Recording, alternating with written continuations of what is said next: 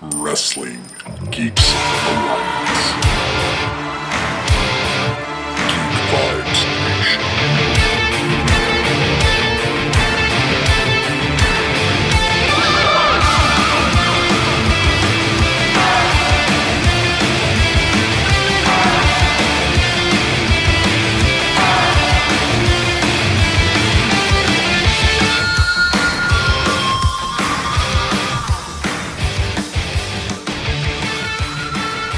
First things first, man, you're fucking with the worst. I'll be sticking pins in your head like a fucking nurse. That was Old Dirty Bastard. I am Patrick Stewart, and this is Wrestling Geeks Alliance.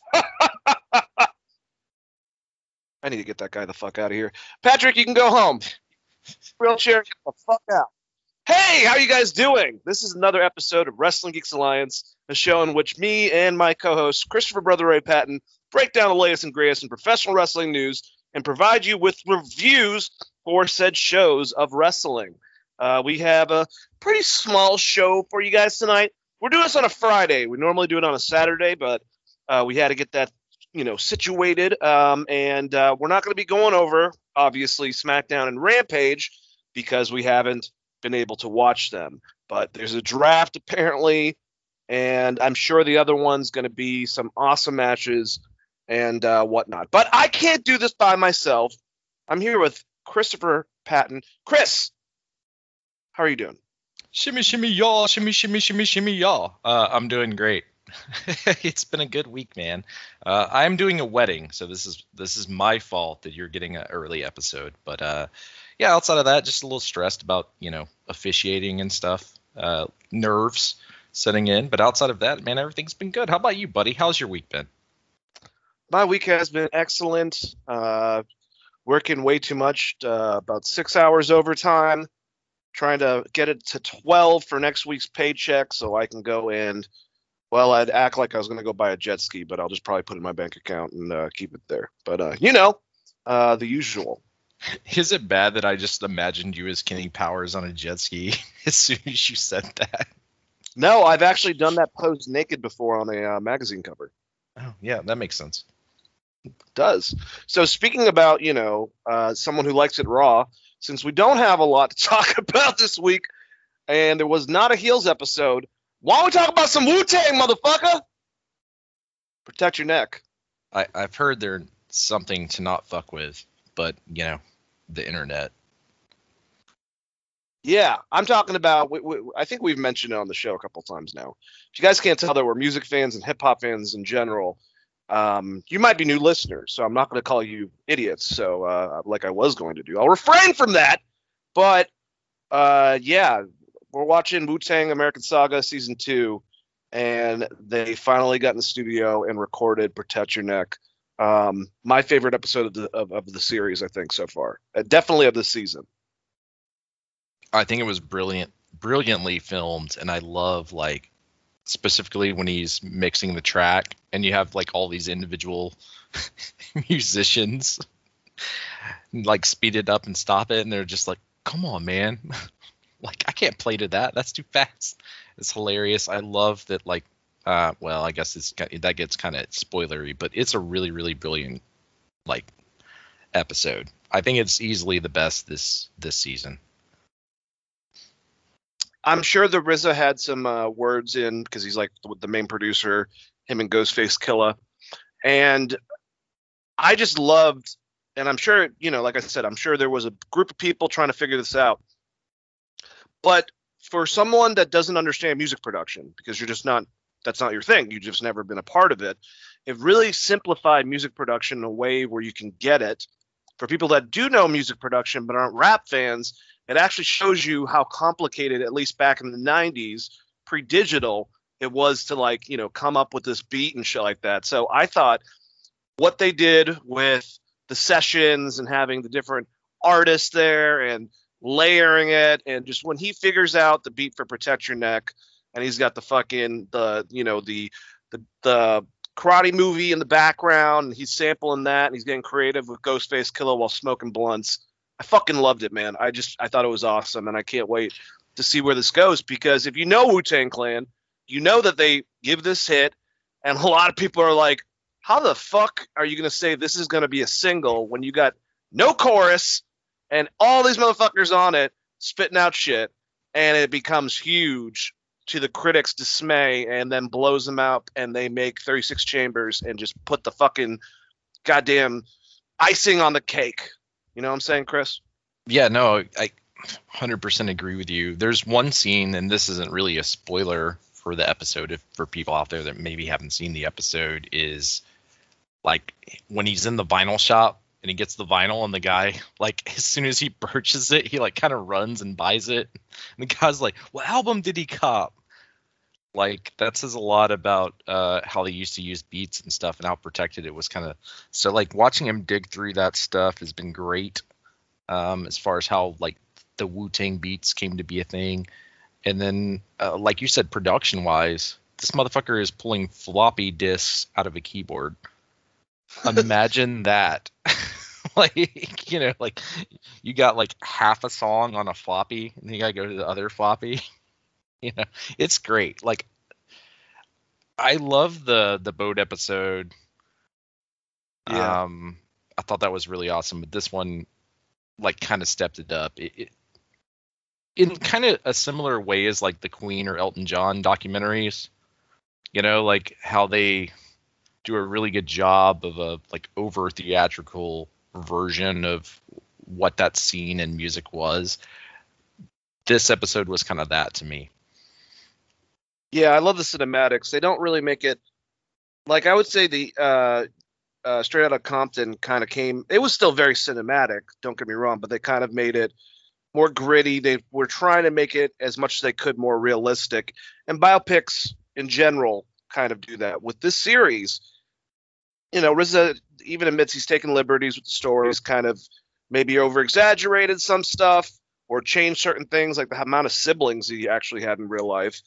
But he's trying to make a television show. It's very cinematic in nature, almost comes off like this action movie or I don't know, just some type of big cinema vibe to it, tentpole nature to the show, while telling this awesome dynamic story and showing you how the biggest but one of the greatest hip-hop groups of all time came together, Staten Island, closed off by the rest of the boroughs in New York City, and made some dope-ass fucking music. And apparently, I don't know if you saw a trailer, but there's a Run DMC one coming out. And apparently they're looking to do a Tribe Called Quest one, and I'm down for both of those, especially the Tribe one. Yeah, I just want the Outkast and Beastie Boys one, personally. But no, all joking aside, I think Power kind of laid the groundwork for how this show is filmed in a lot of ways. Yes. So, like, people that haven't watched Power, go check it out. It's not really about rap music at all, or anything related, but the way the show is structured is very similar to this show, and I love both of the shows. So, you know, 50 Cent out here living his best life. All right, well, that was our review of the last episode of Wu-Tang, An American Saga.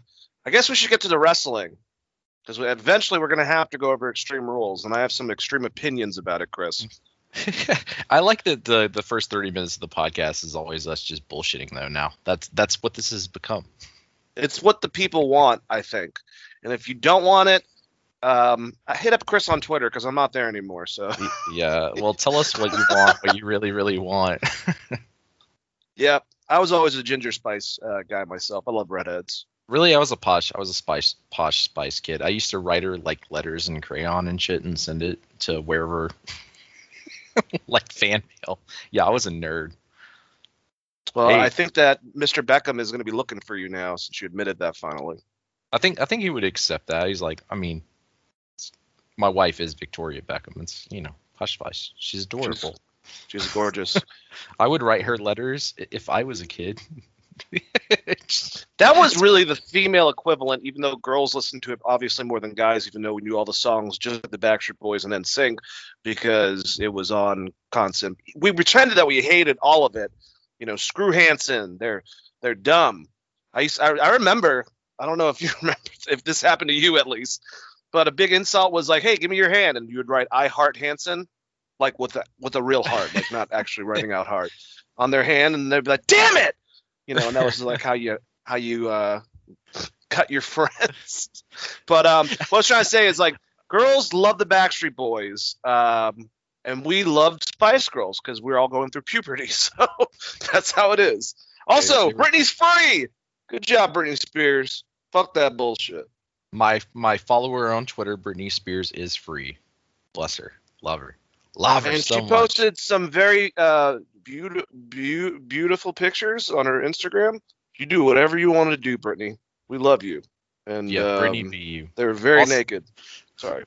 They were! I will try to throw that Deftones Toxic remix at the end of this episode. If you guys haven't heard that, it's pretty good. You remember the All Saints? That was another group I was super into, and they did a version of Under the Bridge. Yep. I was like, what the fuck was their hit? No, that's not it. I can't remember. I mean, they did Under the Bridge, and I know what song you're talking about, and I can't think of it offhand, but I just remember being like, I want to marry all of these British ladies. When I get they were all amazing. Just. Yeah, anyways, I guess we should talk about wrestling. This one's actually kind of a fun topic, so I guess we can talk about this. Seth Rollins, after Extreme Rules, was on the Broken Skull Sessions with Stone Cold Steve Austin, Chris. And what? my favorite part, by the way, since we're not going to get to it, the amazing impression and talking about, you know, when Seth's talking about how, and I've heard Jim Cornette talk about this on his end many times, of how, like, Jim consulted him when he was thinking about leaving Ring of Honor and going to TNA, and they were offering him a big contract, and Jim's like, are you fucking kidding me? Like, send me that damn contract. I will contact someone in WWE. What the hell? Like, you know, and just motherfucking him because he did not want Tyler Black to get wasted like he felt like people like AJ Styles and a lot of those other guys were, and could probably make more money eventually with WWE if he just stuck around and kind of helped that whole thing. But like Stone Cold's like, man, I love Jim Cornette, and then Seth's like, yeah, I still got some issues with him. Fucking, you know, he had some things about Becky that he said in the past, so I'm definitely not over that. But I thought that was so fucking funny how you know, Austin loves JC. I just love how influential that guy is for so many people's careers. I mean, he really is, and he was definitely during the time that Tyler Black was in Ring of Honor was a huge influence. There's a reason why Jim Cornette loves Tyler Black and Cesaro, etc. It's a great time period of Ring of Honor. Not my favorite time period of Ring of Honor, but there was a lot of good wrestlers coming out of there. So that was a fun, like, they didn't really address the Becky situation, but it was kind of a wink and a nod if you're a Cornette fan, if you listen to his show. So that was pretty funny. My favorite people, just small, real quick, for people that don't know, he basically said, what the fuck is Becky doing? If they planned it, which we find out in this really awkwardly that they did, and Austin's like, yeah, I didn't mean to throw you under the bus asking you that. But if they planned it, why the fuck would Becky? She's got plenty of time because she's in her early 30s. To have kids, she's at the top of her career. They should be fucking, you know, and obviously Jim Cornette thinks about wrestling more than, I don't know, starting a whole family, because he just never did that besides his wife. So might have something to do with it, but continue. Sorry. I think that's a good point. Also thinking about Jim Cornette as a person, like, he is more of a pet. Like, he loves his pets, his animals, more so than like actual people. So his take on that, I think we even covered it on one of our older podcasts, his take on it. And it's just like, it wasn't even that. I get what he was trying to say. It blew out of proportion, but that's going to happen with Jim Cornette. My favorite part of the episode was like Seth Rollins breaking down the infamous, at this point in time, Hell in a Cell match between him and The Fiend. Which, if you go back and listen to our reviews from 2019 on this match, I said there is no way that Seth Rollins went out there like being like, I'm okay with this match being what this match is going to be. Which he goes into in the documentary. It's pretty great. No, I love that. Did you see what Bray said, or Wyndham, whatever I have to call him now? But he says, he highlighted, I think, the actual WWE thing where they're talking about that, and says, I have plenty to say of this when I can. So it sounds to me, Chris, and obviously going into the whole entire confrontation happened in the back with Seth and Vince, sounds to me, like we've heard, that these two guys wanted to do something. They planned out a Hell in a Cell match that they thought made sense. They were told basically right beforehand that Vince said no, and that he gave them what they were going to do, and they kind of try to debate it. Vince has the final word. What we saw with the red lights, which we'll talk about more, fucking red lights with horror character, whatever. That was Vince's fucking fuck up, basically. Creatively, I don't even, now that they said this, and we'll hear more, obviously, from Bray once he's not with his 90-day non-compete. I'm sure he'll go more into detail about that whole entire era of them taking something that was a really cool creative concept and flushing it down the toilet as soon as he won the title, basically, which he didn't need to win in the first place. But yeah, I found that funny that Seth went in the back, locked eyes with Vince, said a couple words. They kind of, were both yelling at each other. Tyson Kidd had to fucking pull Seth back, and then Vince left the place while people were trying to calm him down. Just not a good situation for experience with your boss, creatively or just in general. So early in the interview with Seth, because I'm just going to move past this Hell in a Cell stuff. I've bitched about this enough at this point. Just address though, the fact that he kind of confirms that what we all were told, basically, this was Vince's call, and that Seth and Bray had an idea for something, and it kind of just, nope, Vince is going to make him do this. That's ridiculous. Vince knew the match was bad, so he dipped from gorilla position, and Seth was looking for him, he was gonna fight him. Yeah, man, he was pissed. It's great, and I can't retell it the way Seth told it. I think it was spot on, and probably good for him for being cool, calm, and collective, and then talking to Vince about it the next day and being I never want that to happen ever again. And the entire wrestling world agrees. But then we get to Extreme Rules a little later, and there's some some shades of what happened. But yeah, no, one of my favorite parts of the documentary is when they're showing Seth Rollins as a teenager, basically wrestling on a trampoline or whatever, being a backyard wrestler. And talking about his athleticism and not realizing that, I always wanted to go 110 miles an hour and be the overexuberant kind of athletic wrestler, the workhorse, the Shawn Michaels HBK. He's I didn't realize that you could just hit a stunner and throw a bird, and he actually does the motions for both and call it a day. Yeah. And Austin just cracks up. I love that, man, because it's true, though. I mean, a lot of time wrestlers think about work rate. Even someone like Shawn. Shawn finally was realizing, oh, shit, if I, sell and don't do anything for periods of time and have, the crowd going crazy in the palm of my hands, that's almost as impressive of me doing a fucking jump to the outside or a Frankensteiner off the top ropes or whatever. It's very true of the business that, if you can get people into it, it doesn't necessarily have to be this technical sequence or anything like that. And I appreciate that. I have a question for you, though. Why aren't we getting this version of Seth Rollins on television? Because he's so good at talking, and he was great. And I like the newest rendition, the King of Drip, that he even admits he's just doing it. He doesn't even like that concept. It's just something that he came up with, and he was trying to be the most obnoxious thing possible. It's basically Seth's trying to do a Miz gimmick, basically, and this is what he came up with. Dressing like modern rappers. And John Morrison's doing it better, though. Shout out to Jomo. Well, I think John's actually doing it intentionally a little bit, but because I've seen stuff that he wears, and he's got great fashion sense, but all I'm trying to say is, like, why don't we have this Seth Rollins? Like, this Seth Rollins is a babyface, I think, would work. This Seth Rollins is a heel, kind of more towards the architect, would work. But he's tried too many weird goddamn things.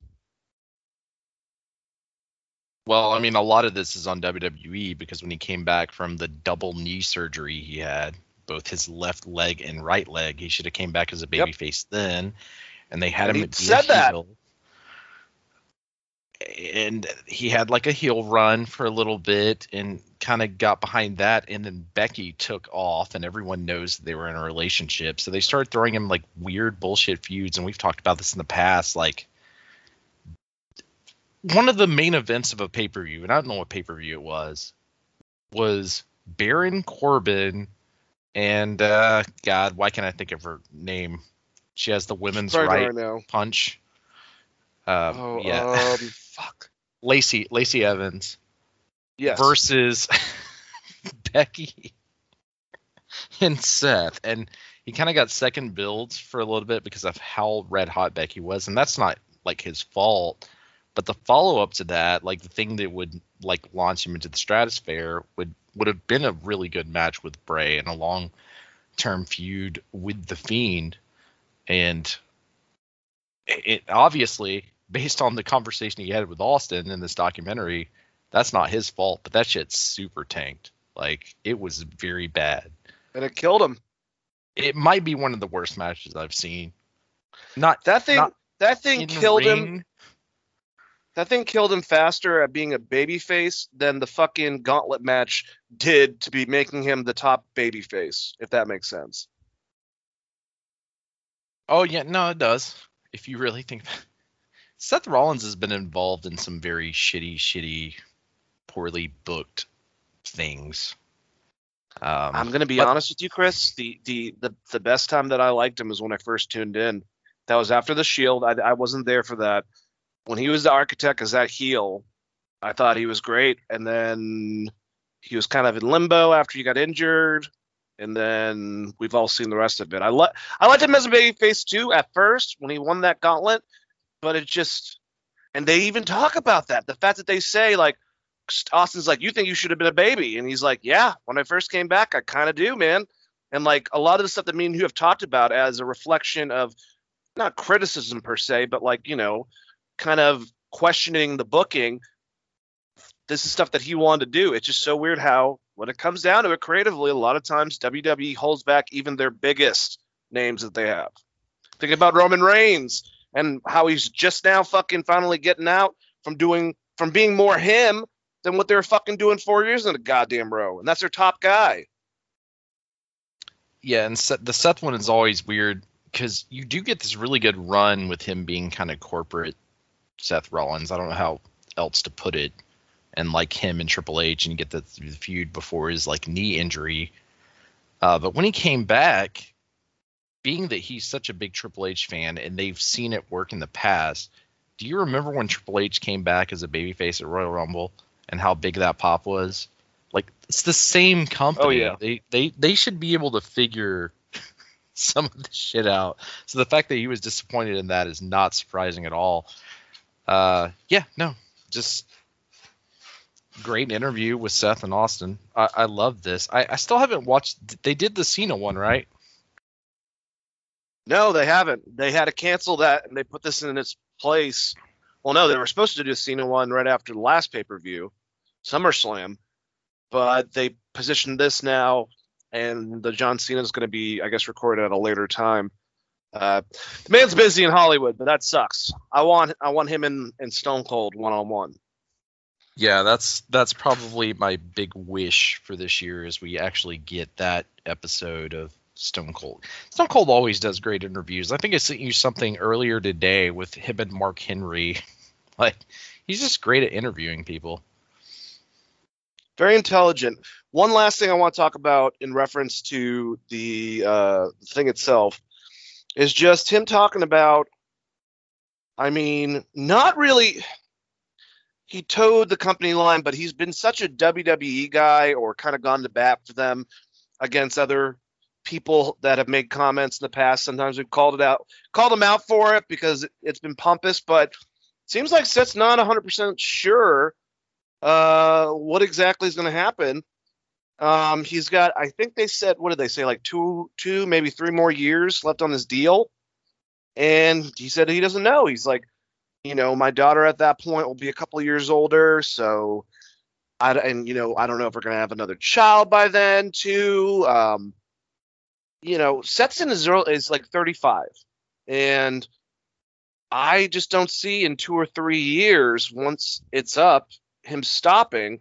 Now, the question is, and he kind of kept this, he wasn't like, yeah, you know, if I do, I'm definitely, you know, I'll figure out something with WWE if I don't decide to retire. That's not what he said. It's like, wait, I don't know yet. I'm gonna play my cards and you know, we'll figure it out from there. Which I was like, wow. Like, is there anything in the back of Seth's mind that's like, yeah, you know, maybe I'll try AEW before I fucking stop? Could that be a possibility, Chris? I think it's a very good possibility. I know he wants a match with Kenny Omega. He's just like Daniel Bryan in that sense, which says a lot about Kenny, honestly. I think everyone wants a match with Kenny Omega at this point. The guy, he's fucking incredible. There's definitely things I don't like about Kenny Omega, but like the way he works in the ring and shit is not one of those. You know, like anyone can have a good match with Kenny Omega. And I mean, if you're not going to go to Japan, if you're not going to have like a Tanahashi or an Okada, Kenny Omega is kind of, or an Ishii or Ibushi, etc. Like, Kenny is kind of the gatekeeper of best wrestlers in the United States. Yeah, I don't know. He could, I guess. He seems like that he's always going to be a WWE guy, and there's nothing wrong with that. Like, that's... No. You know, like, if that's him, and that's fine. I mean, you know, like, John Cena will probably always be a WWE guy, and that's fine. He built his legacy there. It's with Seth Rollins, Shawn Michaels, Undertaker, you know? Yeah, Triple H. And maybe AJ Styles is in the same boat, honestly. Like, I was about to ask you that next, but you go. You finish what you're saying. Yeah, so, like, AJ Styles is another example where we were talking about this. I thought he signed a 5-year deal, which you told me was not true. Because when the Good Brothers re-signed, I thought he signed a 5-year gimmick. So I don't know what's going on. I don't know what's going on with WWE and whoever's handling their contracts. But somewhere right now, Vince is pissed. Yeah, I mean, like, AJ Styles, though. I'm trying to think, like, by 2 more years... He'll be 46, 47-ish. Yeah, but he's from Gainesville, Georgia. He can live through anything. Well, it's just his whole entire concept of am I going to retire?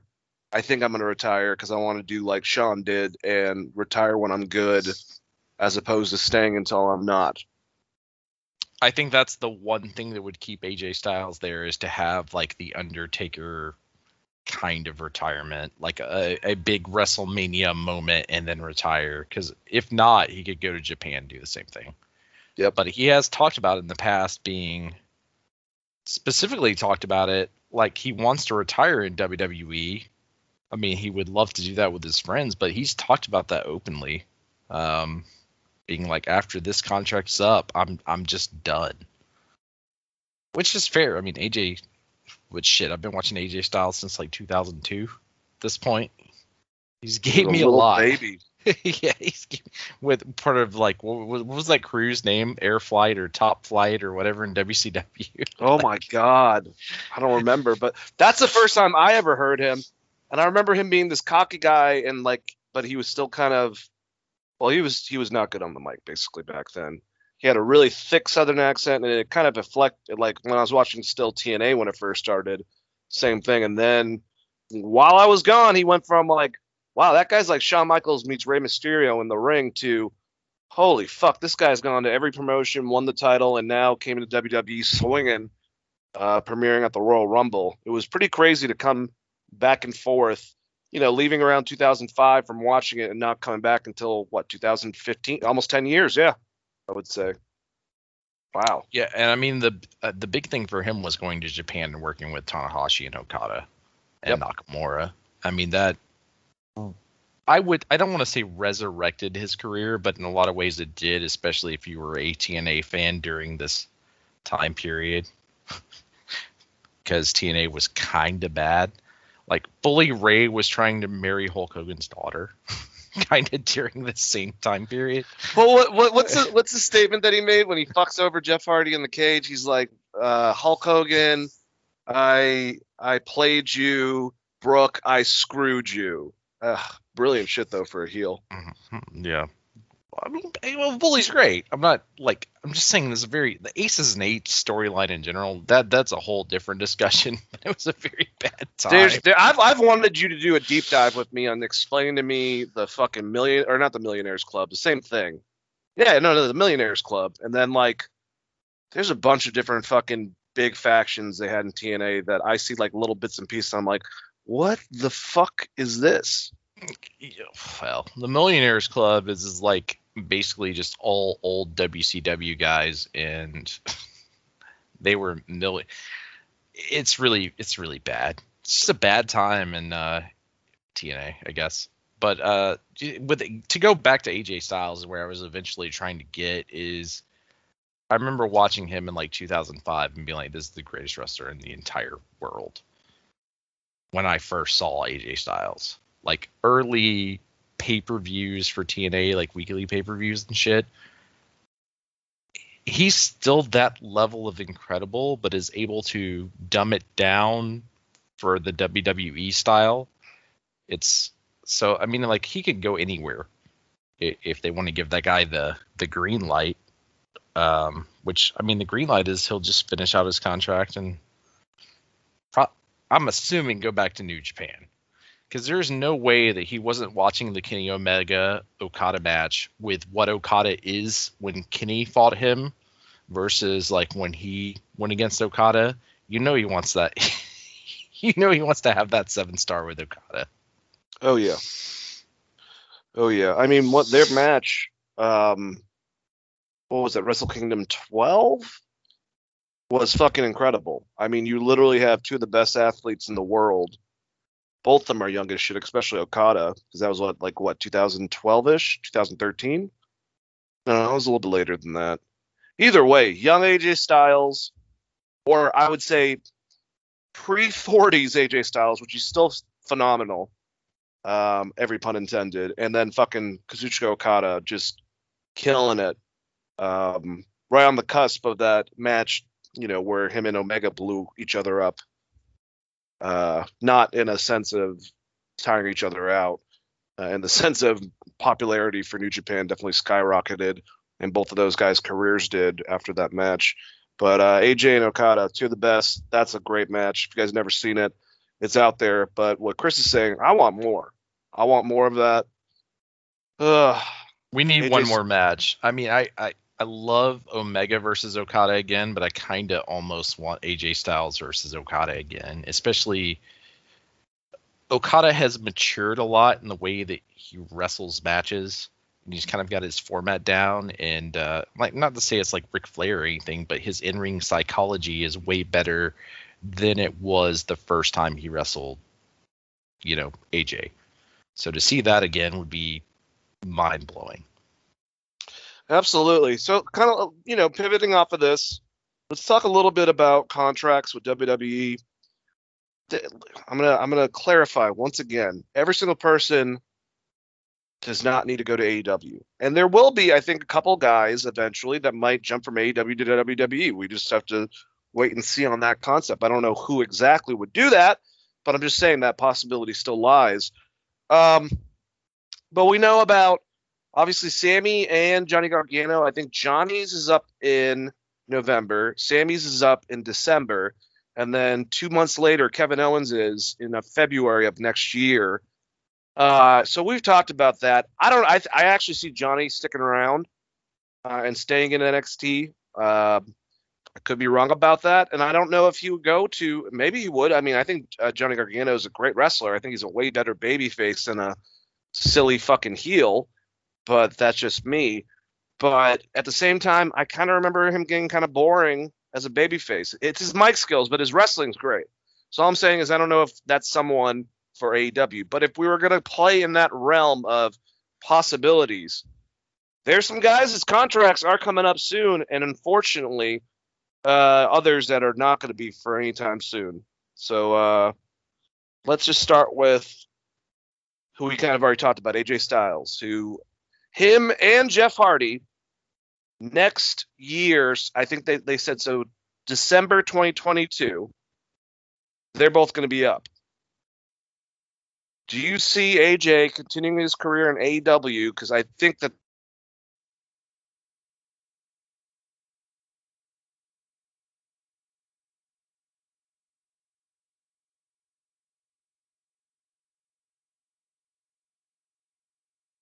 apologies, guys. We had some technical difficulties, but we're back here with the podcast. Dane.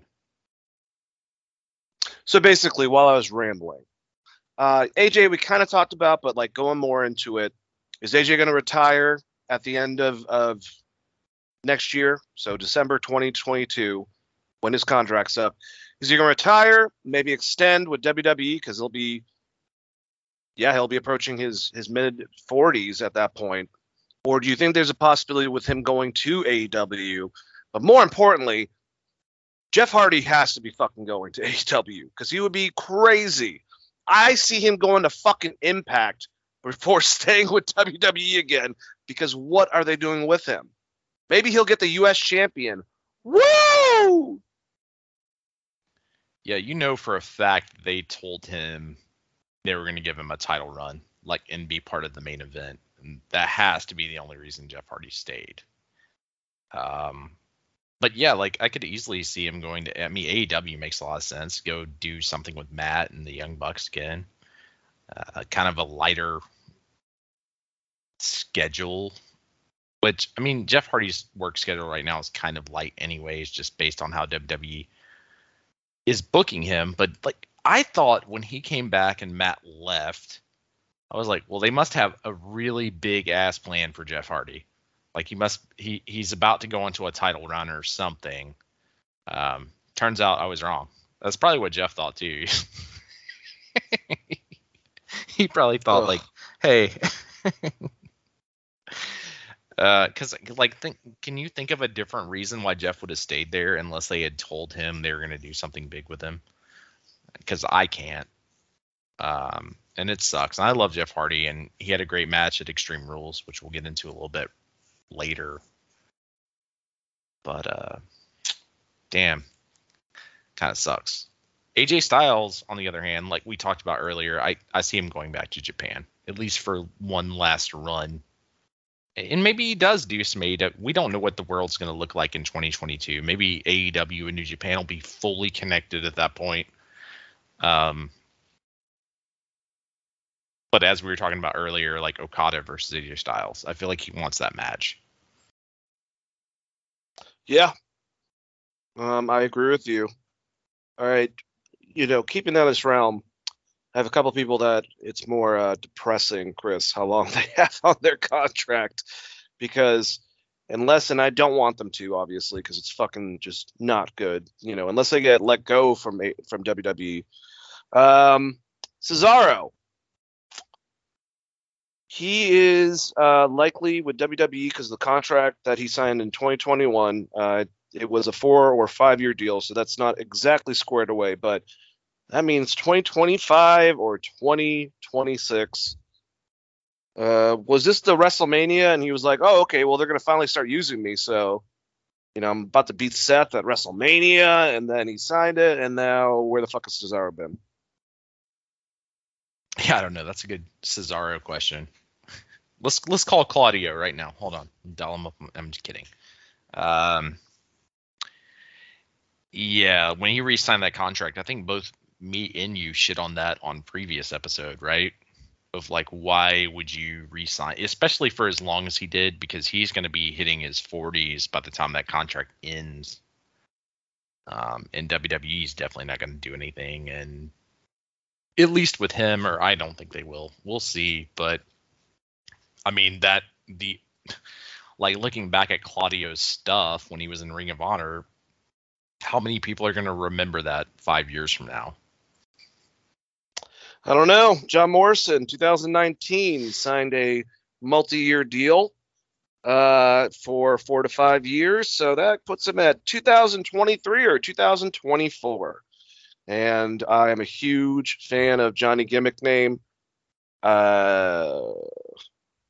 kind of blows. He's definitely someone I would love to see over at AEW. I think that he would bring a lot over there personally. And like Cesaro, and when we say, like, when we're talking about their age approaching 40, they can keep on going and cruising for a while and stuff like that. But it's just the actuality of the human body and, you know, the amount of stuff that they put upon their body. And, like, you know, you also have to worry about the fans getting mad about the older ex-WWE guy, even though you shouldn't give a shit about those fans, honestly. But, you know, there is that. So Johnny Gimmick Name, Johnny Morrison, is there until 2023, 2024. I mean, to me, the big difference between, like, Cesaro and John Morrison is John Morrison did go kind of all around the world and prove how great he was. Like, whether it was AAA or Impact or whatever, his name was still there, whereas Cesaro has been a WWE guy the past 10 years. They've done dick all of them. So, like, 5 years from now, are people going to remember, like, Claudio Castagnoli? Like, you're asking a lot. Yeah, I don't know. It's just weird. I mean, it was weird when he signed the contract. I thought, I think both you and I had him going to, I want to say, Impact at the time, or back to Ring of Honor when we talked about it. It's just baffling that he signed a 5-year deal. I mean, outside of tag teams, they have no idea what to do with Cesaro, which is crazy to me. Well, you know who else signed a 5-year deal in 2019? Ricochet. So he's going to be there until 2024. God damn it. I'm sorry. He's someone that if someone actually utilized him the way he should be utilized, he would be great in an AEW situation. And not only that, he's someone, even though he's younger, that can actually probably help a lot of these guys that are up to his athletic level, but not up to his wrestling mind. And now he gets to waste away his career and have more matches with fucking who the hell is the 24/7 champion? Is it R-Truth right now, or is it the other guy? I don't know. It's either R-Truth or Soleil guy. Okay. Reggie, and the Full Effect. I'm not trying to be a dick, but does anyone actually watch this on Raw, or do they just fast forward past it unless R-Truth says something funny? Yeah. But yeah, like, the Ricochet thing is kind of even more complicated because he, like, defended WWE's booking decision and how he's been utilized so far online. Yeah. So that makes it even, I mean, if he's happy with where he's at in that company, that's fine, man. Like, he's a great wrestler. I'm sure WWE is paying him handsomely. And we've talked about this in the past. It's not always, I think as wrestling fans, we always want to see the best of a person, and, you know, they could be booked better or do this. But at the same time, like, if he just really likes working for WWE, whatever, like, he doesn't really care about being in the 24/7 title picture. You gotta think about the wrestler as a person to some extent, and maybe that's where he's at. Like, maybe he doesn't care, you know, about, like, he's like, all right, legacy match, like, watch me versus Zack Sabre Jr., watch me versus Pentagon, watch me versus John. He's maybe hit some of the marks he already wanted to hit. That could be it. No, that's definitely it for sure. Don't expect, I mean, all right, people that we've talked about being stars on the main product, I think Montez Ford and Matt Roll up there 2024, and I don't see them leaving. New Day's all 2024. They just re-signed contracts. Miz is up at the end of the year in 2022. He's a WWE guy for life, right? Has to be.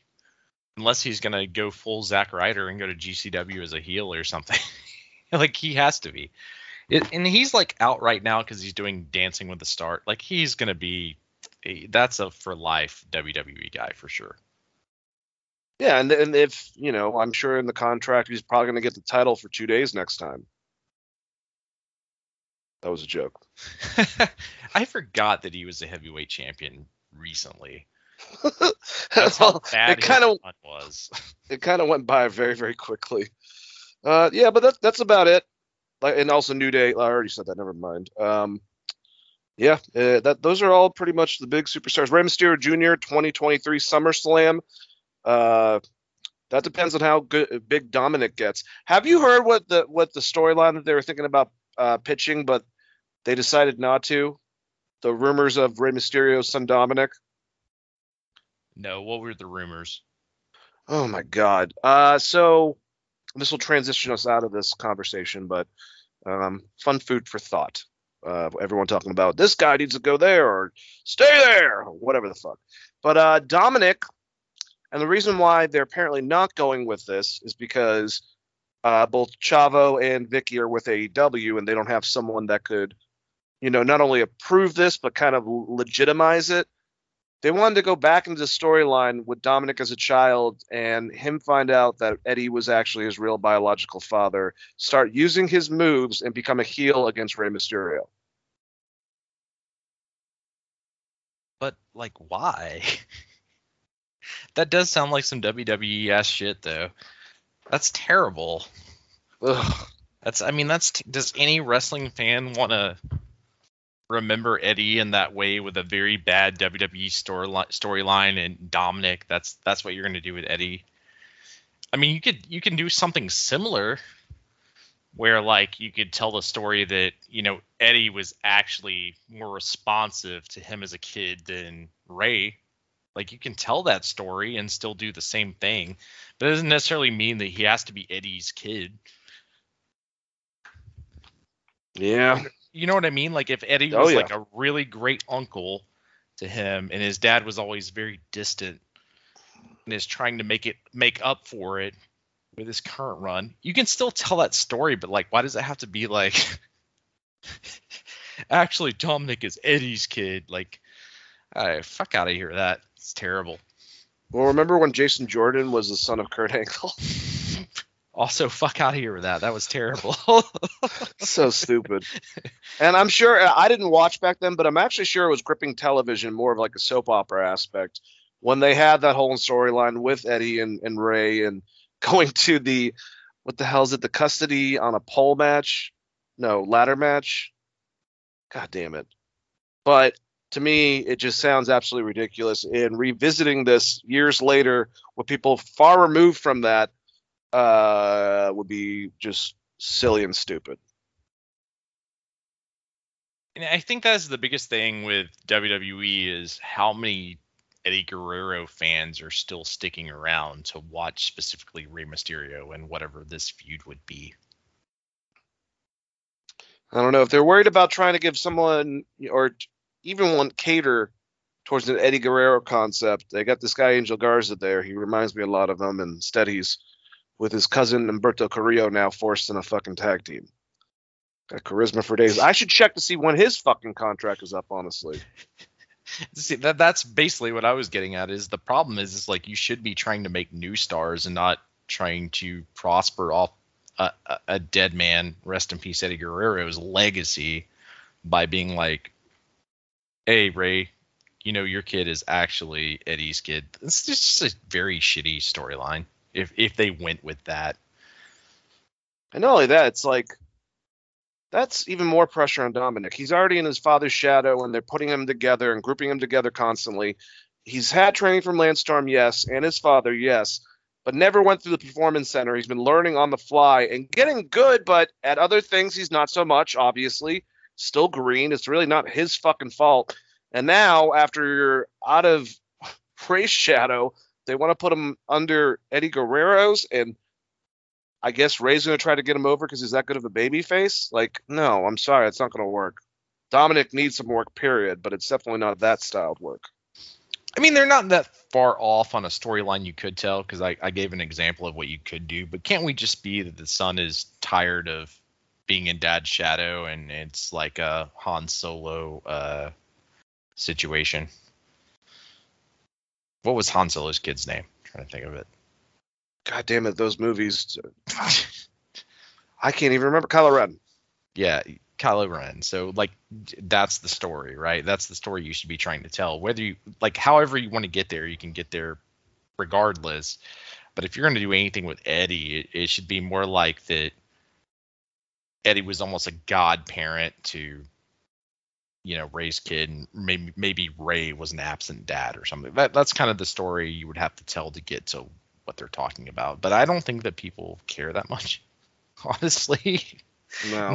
Not that people don't love Eddie Guerrero and be excited about it. It's just, it's WWE, so you can't expect whatever storyline they tell to be very good 90% of the time, and I don't trust them using Eddie Guerrero's name in any kind of positive manner. I completely agree with you, man. Completely agree with you. All right, let's move on. There is a lot of questioning of why, you know, it was reported that after the pay-per-view that we're going to be going over just very soon. I can't wait till we get there. Extreme Rules, Alexa Bliss would be taken off probably a month, if not longer.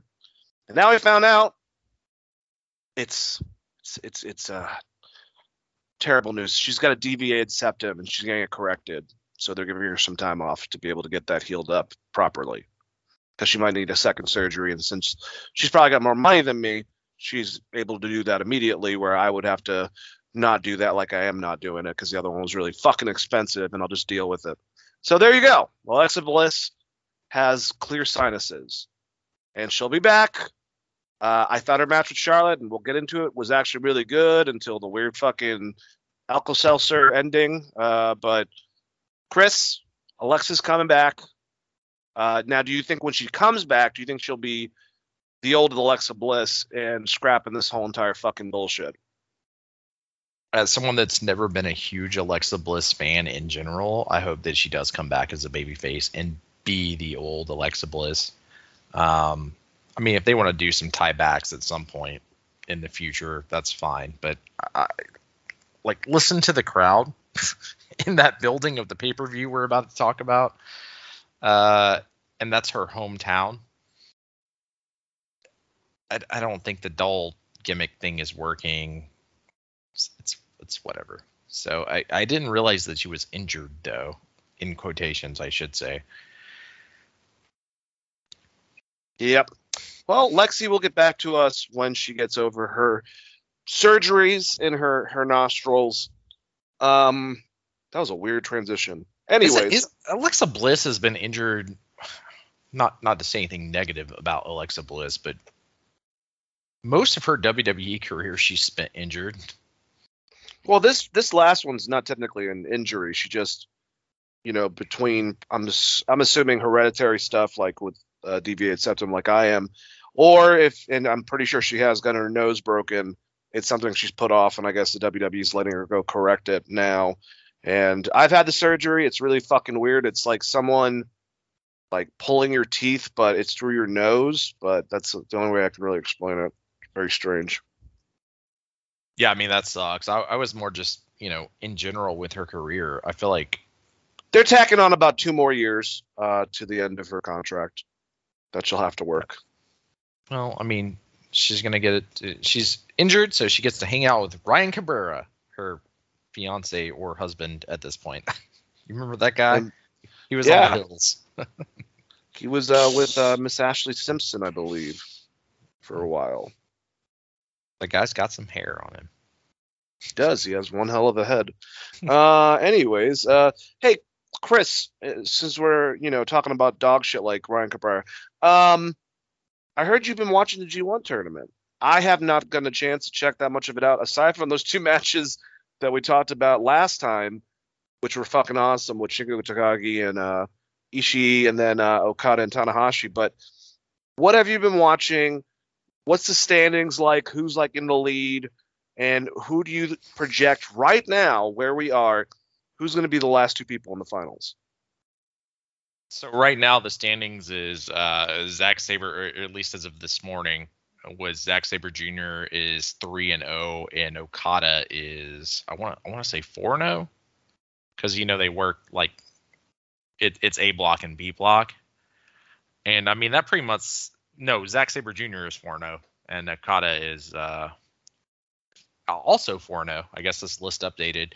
Jeff Cobb is also 4-0, but if I had to go with a final, I'm assuming it's going to be Okada versus Zack Sabre Jr., which I'm fine with. There's been a lot of really, really good matches, and it's just been kind of slept on this year because AEW's kind of hit the ground running with everything they have going on. So there's not been a lot of conversations, at least unless you're a diehard New Japan fan, there's not been a lot of conversation about it in America.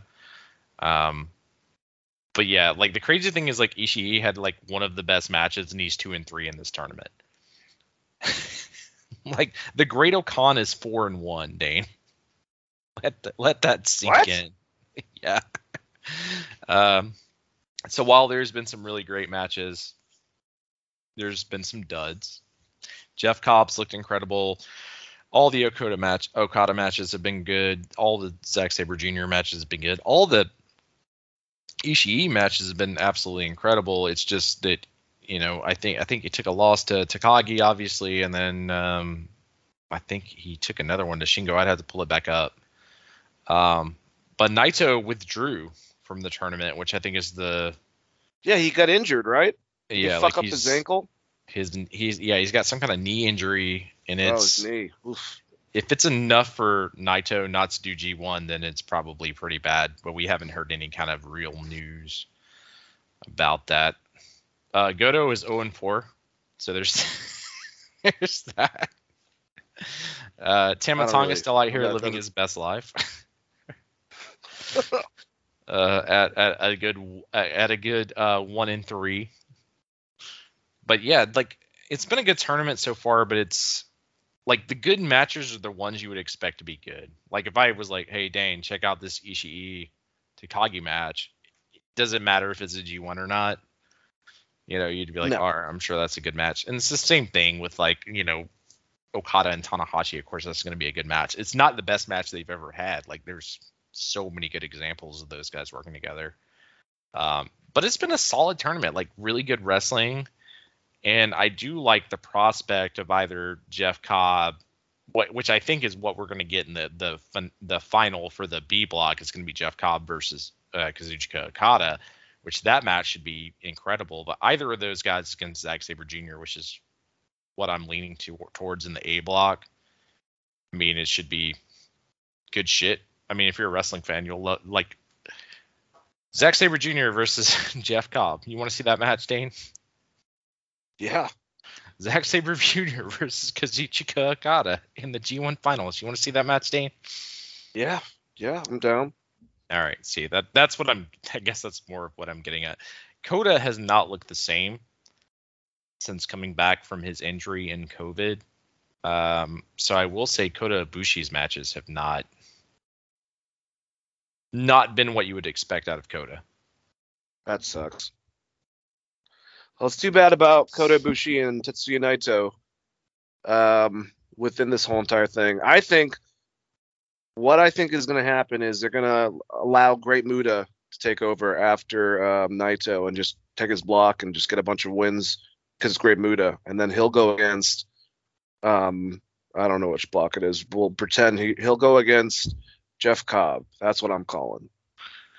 That would be absolutely incredible. The listing I have, it just says Naito and it's 0 points, 0-9, withdrew from tournament with a knee injury. So I don't know how they're going to figure that out because that means that there's going to be basically a bye for anyone that would be wrestling Naito. So you just get a win because he's not there.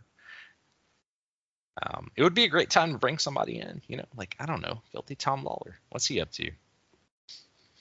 Apparently he's having awesome matches with Hammerstone that I haven't gotten a chance to check out yet.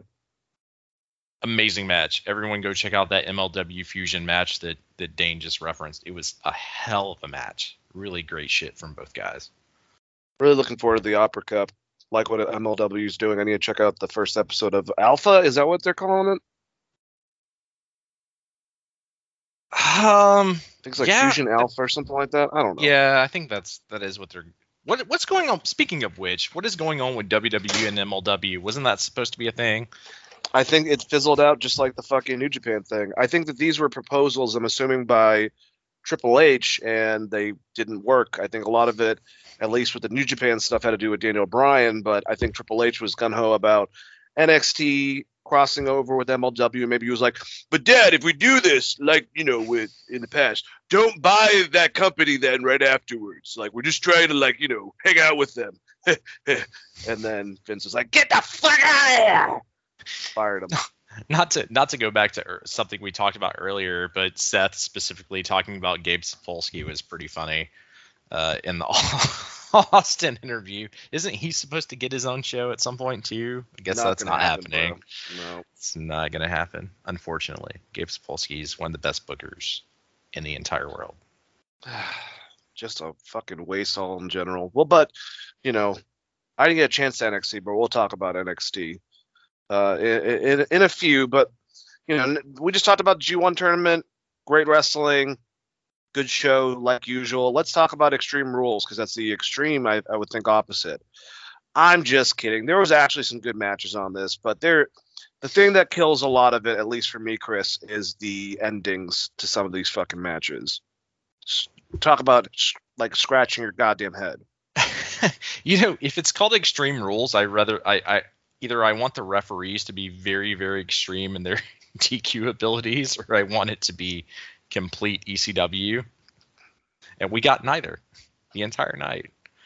Like, I think we got to the main event, and I was like, for something called Extreme Rules, we had zero extreme matches. And we also got a DQ finish with Becky, where at the beginning she... At the beginning of the show, she literally said, "It's Extreme Rules, anything goes," and it's like a DQ finish.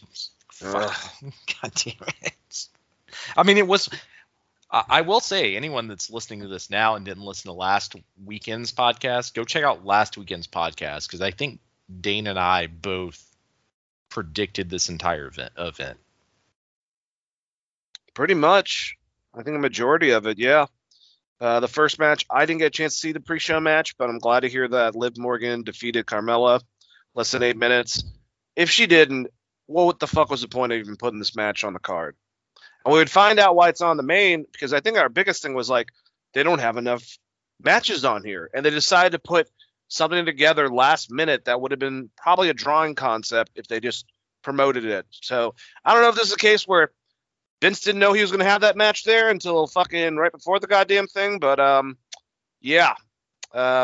So, like I was saying, Liv Morgan obviously needed to go over Carmella, right, Chris?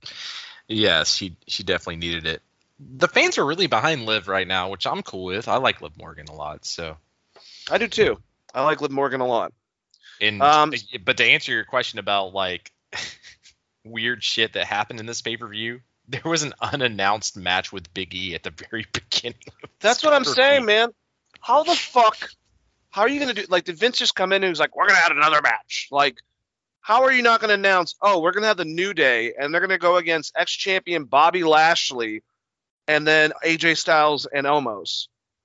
That's something you fucking announce unless you just, oh, shit, we only got 5 matches on the goddamn thing. Like... Which we talked about last weekend. I was like, 5 matches? What the hell? How inconsequential is this goddamn event? It's Extreme Rules. 2 matches are actually Extreme Rules on it, and it's right before the draft. Yeah. Who gives a shit?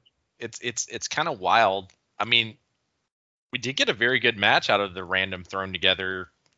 It's awesome. New Day versus Omos and AJ and Bobby. Like, that was a really fun match. They should have probably promoted that, because I feel like people would tune in for that. Also, my wife is still baffled by how big Omos is every time she sees him on screen.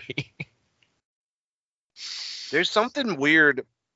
It's not so much me wanting to watch the match, but when he was in something and he kind of had like a stare off with Bobby Lashley and then also him and Big E, like there's something about that that's very intriguing. But I will say, my notes that I had, Big E, Kofi and Xavier are all awesome. I think Bobby Lashley, just like with Randy Orton, just like with Sheamus, and a lot of guys that I think that me, you, and a lot of wrestling fans have criticized, have stepped up their game immensely when it comes to their in-ring.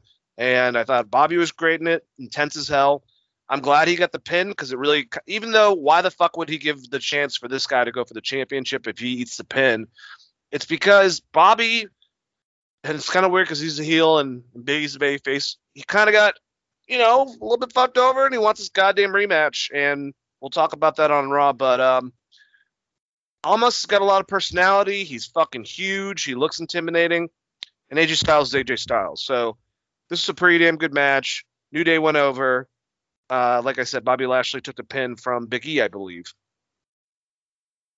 Was this the match we got the very rare AJ Styles fucked up and he slipped on the apron? That's AJ Styles rare. Can fuck up. He can do that sometimes, once in a while. Very, very rarely, but yeah, he pulled the Arn Anderson and busted ass. That I have that in my notes. And then Xavier Woods, like the hot tag that Xavier Woods had coming in against Bobby Lashley, that might have been some of the best stuff in the match. Where he goes for the tornado DDT and doesn't get it, and then he goes for it again and finally gets it, and the crowd lost their ever loving fucking mind, which I would too because I'm a big Woods fan. But yeah, this match should have been promoted. This might be my favorite match of the night. Looking back on it, this is a damn good match, man. I think mine's a triple threat. Yeah, the triple threat one was really, really good, too. Those would definitely be my one and two, and you could probably put them on order. You know what they both have in common? No weird fuck finishes. Which even this one kind of gave you a fuck finish with, you know, Lashley spearing AJ Styles on accident. Hey, mate, what you doing that for? Fucking Gainesville. I feel like AJ tried to put himself through the ring when he got speared. If he could, he would, man. Lashley barely touched him, and AJ went full HBK and tried to send himself through the ring. It was great. It's a great spot. AJ is phenomenal. But he really is. All right, Usos, the SmackDown Tag Team Champions going against Street Profits. I mean, I want to see more of this, honestly, but I feel like I've seen a better match between these two. Maybe I'm wrong. Maybe I'm going crazy. I don't even know. It's going to the point now, Chris, where I've seen there's so little tag teams, and I've seen so many matches from the tag teams that I feel like this had to have happened about 18 fucking times in the past, but this actually could have been their first confrontation. I really don't know, but either way, I think eventually the Profits need to take those titles away, unless Vince's thinking about taking Montez Ford and putting him, you know, by himself like he did last SmackDown against Roman Reigns, which was interesting. I don't know. But I like this match, but I feel like I've seen them do a better version of this match. Am I crazy? Have they gone against each other? Yeah, they have, and I think they've had a better match, but the entire premise of this match is that Montez is injured. Yep. Which now you have to work off that. Because Roman fucked him up. Yeah, so I like this match a lot. I thought it was very good, and it's always crazy. Anytime Montez jumps off that top rope for the frog splash, I feel like he's jumping out of the building with how high he gets. It's crazy. It's like Ellen Iverson or some shit, man. He gets so much air. It's insane. I mean, there's some really cool spots. I like the Usos. They won clean. Yeah. Which is fine. I mean, they did the beat down with Montez earlier on that, or on SmackDown, you know. Montez Ford, in typical dumbass babyface fashion, showed up with his injured part taped so that they knew what to aim at, which I found very hilarious, but that's just an old wrestling trip. It was a good match. I don't think I have any real complaints about it. I actually, I can't think of his name right now, but Montez Ford's partner did a really good job. Angelo Dawkins. Dawkins did a really good job carrying a lot of the match because the entire storyline is that Montez Ford is injured. And I think Dawkins did a really good job carrying what that match was supposed to be. And it came out fine. Also, like, double splash by the Usos. Always cool. I wish they would go back to where he used to hit the Tequila Sunrise as one of the other Usos was splashing a guy. Remember when that was a thing? Yeah, that would be cool. Yep. But, yeah, outside of that, like, really good match. I think me and you predicted this would be the best match of the night. Either this and or Roman versus Finn. It was good. Finn. You know what? And it's not that I'm trying to put this down. I just feel like we would be talking about this being a really good SmackDown match.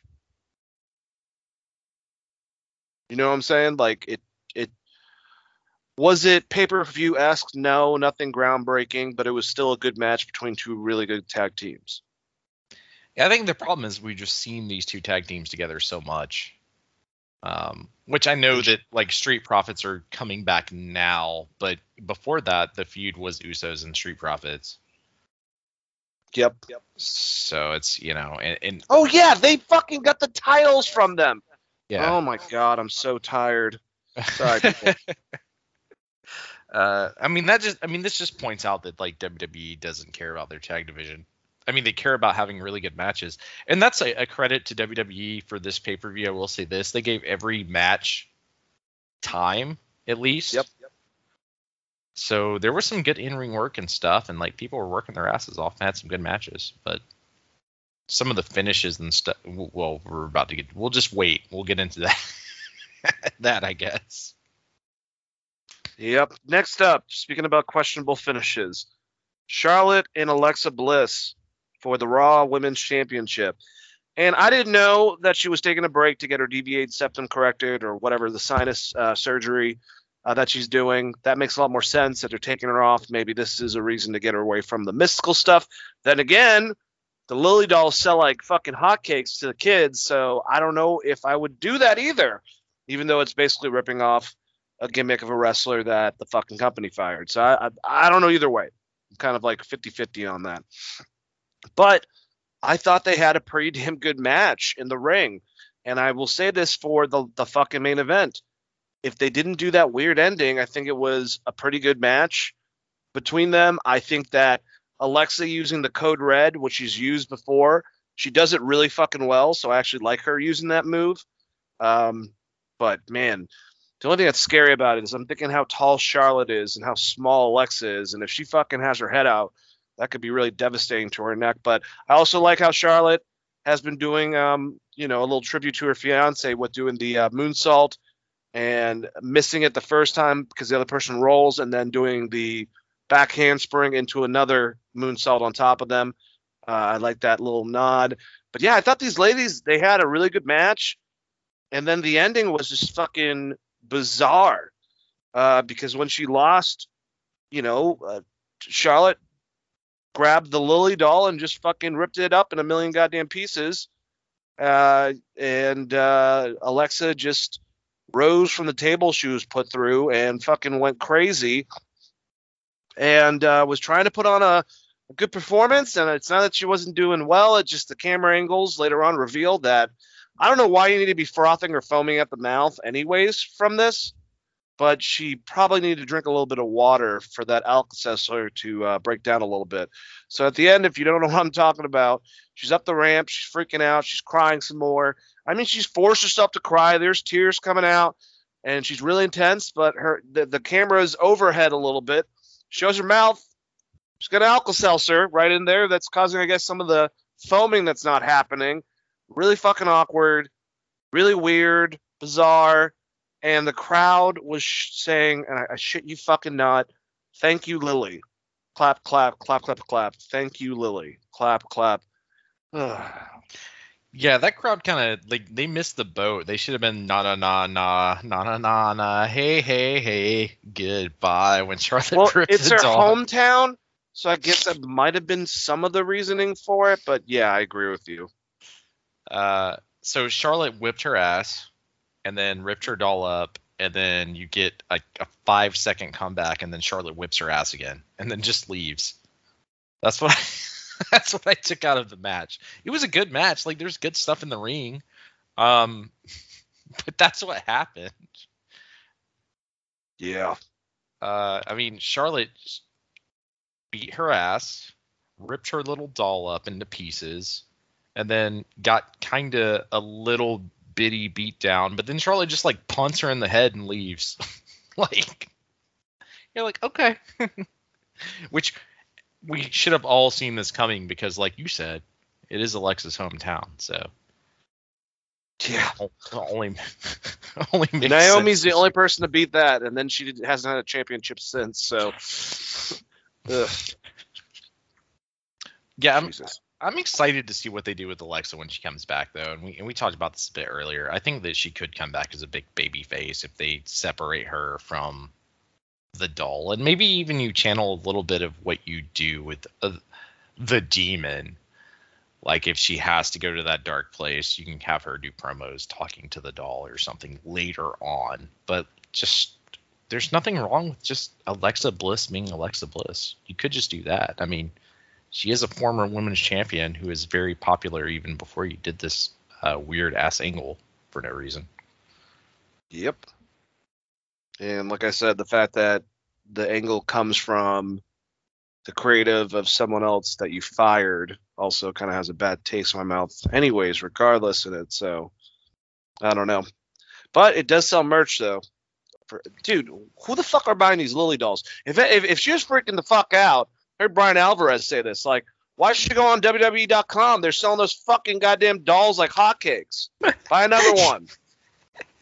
He said $25 at the gimmick table. It made me laugh so hard. I also heard this. Yeah, that does take away the mystique of the doll. I think that's been kind of not. Well, I hate this in general, but for a creepy doll, like, it should be very creepy, one of a kind. You go to an antique store and just pick one, you know? Get like an American Girl doll from the fucking 90s and make it look dirty and like, I don't know, burn it a little bit or some shit. Yeah, like a Cabbage Patch Kid doll that's been through like 7 yard sales. Exactly. All right, so like I said, this might be my favorite match.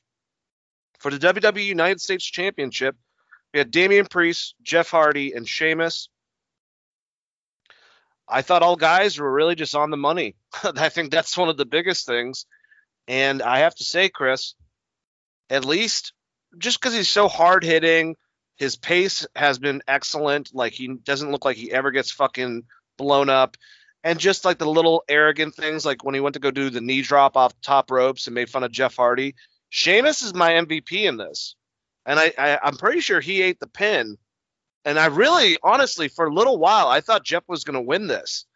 I am glad that Damian retained it, because I think that that's pulling him up to a level that's good, but I think all these guys, they have excellent chemistry. I mean, they've only worked against each other probably a million fucking times, because of that's what we've gotten the last year, but they performed a really good three-way match, which is hard to pull off sometimes.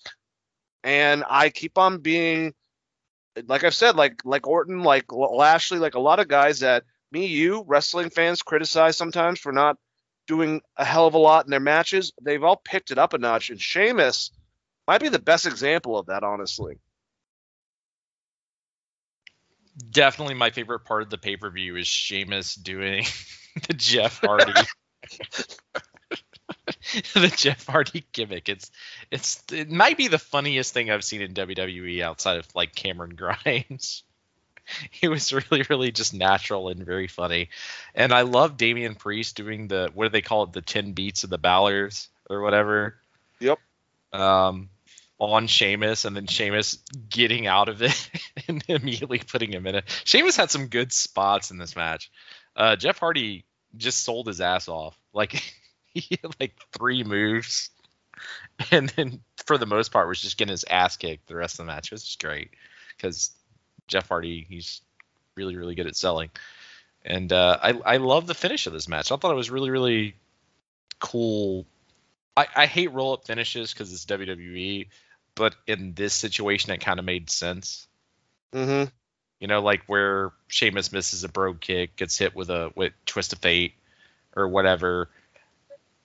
Or basically, you had like all of the finishers happen, but it still ended with a roll up, which I thought was kind of neat, and it protects Sheamus a little bit. And There was that one part where what looked like they were trying to go for. I thought Jeff Hardy, even though he's the one who slipped, was really good about handling it and making it look like he was trying to go for a rear naked choke.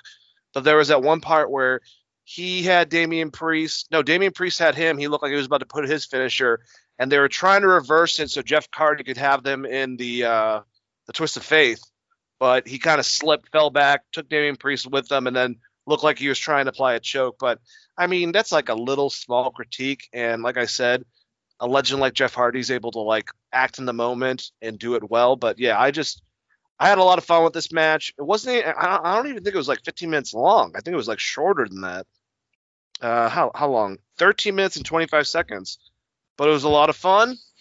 And I have to say, Chris – I like it. It's a cool concept, but Damian Priest again scared me with the flip to the outside he does where he jumps off the middle rope and flips forward because it seems like he's so fucking tall. He keeps on getting closer and closer to the goddamn apron as opposed to projecting himself. And one of these times, then it's like his legs just hit him. He's going to hit the back of his head on the fucking apron. I mean, that and not everyone is Jeff Hardy and Sheamus catching you. Yeah. Big ass doing a flip. Ask Samoa Joe how well that works sometimes. But yeah, no, I agree with you. And Damian Priest came out looking really good here. They showed the Latin Music Awards ceremony where he was there with Bad Bunny. And I mean, they're really trying to get behind the guy and push him. And I like Damian Priest. But yeah, the star of this match was definitely Sheamus mocking Jeff Hardy. Good shit, dude. Good shit. Now I want Jeff Hardy and Sheamus in the tag team. You like throwing Sheamus in random tag teams. Why not? That would actually be fun. I am actually down for that fucking... And I'm kind of getting sick of the whole like, oh, let's do the odd couple fucking tag team with Nikki Ash and fucking Rhea Ripley. But... You give me that one, I think that will be entertaining as hell. And they're both they've been in tag teams before. Especially if Sheamus does the finger Hardy gimmick and goes, oh, and then does the like drop off the top. Oh my god. If they come out and even if it's not the Hardy Boys music, if Sheamus starts doing as a mock to Jeff, like the whole like Jeff entrance, putting his hand in the air and shit like that and doing the dance, that'd be hilarious. Like I will cry. Trying to be the cool kid but not being cool enough kind of thing. Or just doing it and then flicking him off in his face. Sheamus starts wearing pants from Hot Topic and shit. That'd be lit. Yeah, I got these pants from fucking Hot Topic. Fucking parachute pants.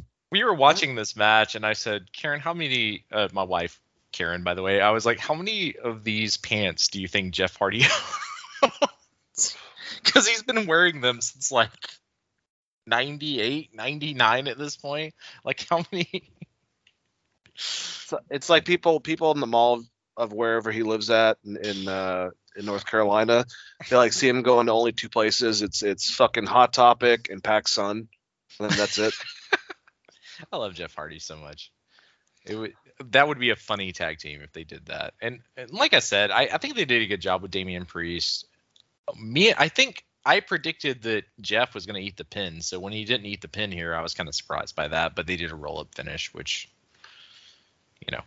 still a good match. Yep. All right, the two long matches with the weirdest of weird endings are our two main events. First, Becky Lynch against Bianca Belair for the WWE SmackDown Women's Championship. I told you in a text... I think the problem with this is I just didn't care as much as I think I should have, or maybe any viewer should have. I don't know. I can't talk on behalf of any of you guys out there. But I thought Becky looked really good for, just coming back. This is her first long-term match. She gave birth like fucking, 2 months ago? 3 months ago, maybe?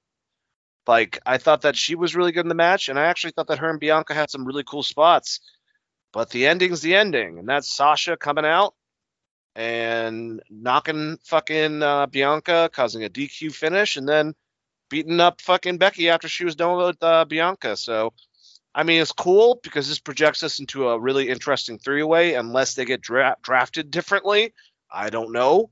I kind of hope that all three of these ladies stay on SmackDown and we can get that. But at the same time, it was like, all right, like you couldn't have had a definitive winner. I don't know. Just kind of threw me off a bit. You could have had, give Becky the fucking win over Bianca if you're going to keep the championship on her.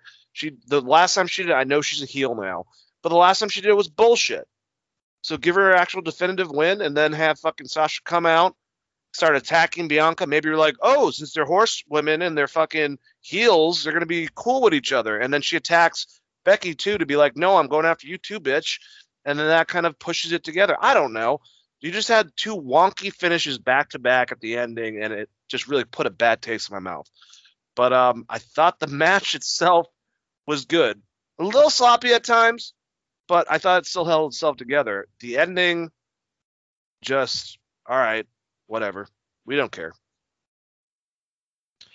Yeah, I mean, the ending came out of nowhere, right? Well, I mean, I predicted it, but I didn't think that would be how it went down, where just Sasha shows up. I thought there would maybe be some more intrigue or interest in that kind of thing, or at least entertainment value of what happened. But nah, she just ran to the ring for the DQ. I think I was texting you about this match, and the problems I had with the match. I think it's like a good match, not in the same league as like what Bianca was able to do with Sasha. So I look forward to them wrestling again. But they relied way too much on trying to hit the disarmer. So like there's 5 minutes where it's just Becky trying to set that up repeatedly, and then the hair, just the constant battle over Bianca's hair. And I know that's kind of both their gimmicks or whatever, but it'd be like if every move Okada did was just him going for the Rainmaker.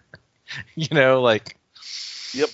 And it slowed the match. When you getting to these weird things where it's just trying to lock in a submission, it slows the match down to a crawl. So that would be the midsection of that match is kind of slow. And also Becky is got some ring rust. I'm not going to say that she looked bad or anything in this match. I think you said it best. I feel like, you know, coming back from how long she was out and coming back, I think it was a really good match, but like, the ways that they would try to go into the disarmer and stuff was kind of off-putting if I'm looking at it with a critical eye. But it was a fun match and a shit finish. And fans in that building, why didn't you chant, "We want Bayley"? No shit, man. I completely agree with you on that. You know, ding dong, hello. Fuck. No, but two things I will say, Chris, about this too. Just the feud itself. Bianca Belair, I feel like this is not so much her fault as much as I gave Brian Pillman shit for, because they're kind of like do what you're told sort of thing over in WWE. Obviously, we've already talked about that at length. But the lack of fire in the promos, her coming out and spinning her hair still when Becky fucked you over. Like, I wish there was more intensity. I wish we got to see a different side of Bianca during this feud, because she got screwed over. And she was way too humble and cool being beaten like that. And it kind of took a little bit of interest out of this match to begin with. And I'm sorry, this is just across the board, even MJF too. I'm sure that you're not worried about it because not every fucking WWE fan's an MMA fan. I get that. But arm bars are trash in pro wrestling. They look ridiculous. The only way an arm bar works is if you have the arm and you extend it, so that the shoulder is popping out. You can't do it from another direction where your fucking elbow's sticking out. And it doesn't even look effective at all. Maybe that's just me. Maybe that's a nitpick. But whenever I see it, I can't stand it. And I think I messaged you about that. Yeah, and I was on the same page with you just because I was tired of seeing the setup for that move. I think that wore on you more than anything else, if you really think about it, is how many times they tried to set up the disarmor. Yeah, I don't know. Like, channel your inner Brock Lesnar, dude. Kimura lock. Hit everybody. That would look a lot easier to do a fucking Kimura lock or a triangle. You can make those look legit, even if they don't look, you know, they're not legit. But, like, there's only one way to make an armbar successful. And if you don't have it, just pivoting your arm up, basically, then it's not locked in. And some of the times they were doing a good job, especially on commentary, saying, oh, she hasn't got it yet. But when they're making it look like Bianca's like getting hurt by it, it's like, no, she has her arm completely the opposite goddamn way. I'm not an idiot. I'm watching this. But then again, not everyone's going to know that. That's watching it. Me and you both like MMA, so maybe that has something to do with it. They did a really good job with Becky when they were giving her her big babyface run, because they put her against someone that was double jointed. Probably Alexa Bliss. I'm trying to remember who it was, but they like let her pull the arm out of socket because it wasn't that big of a deal, and it looked insane.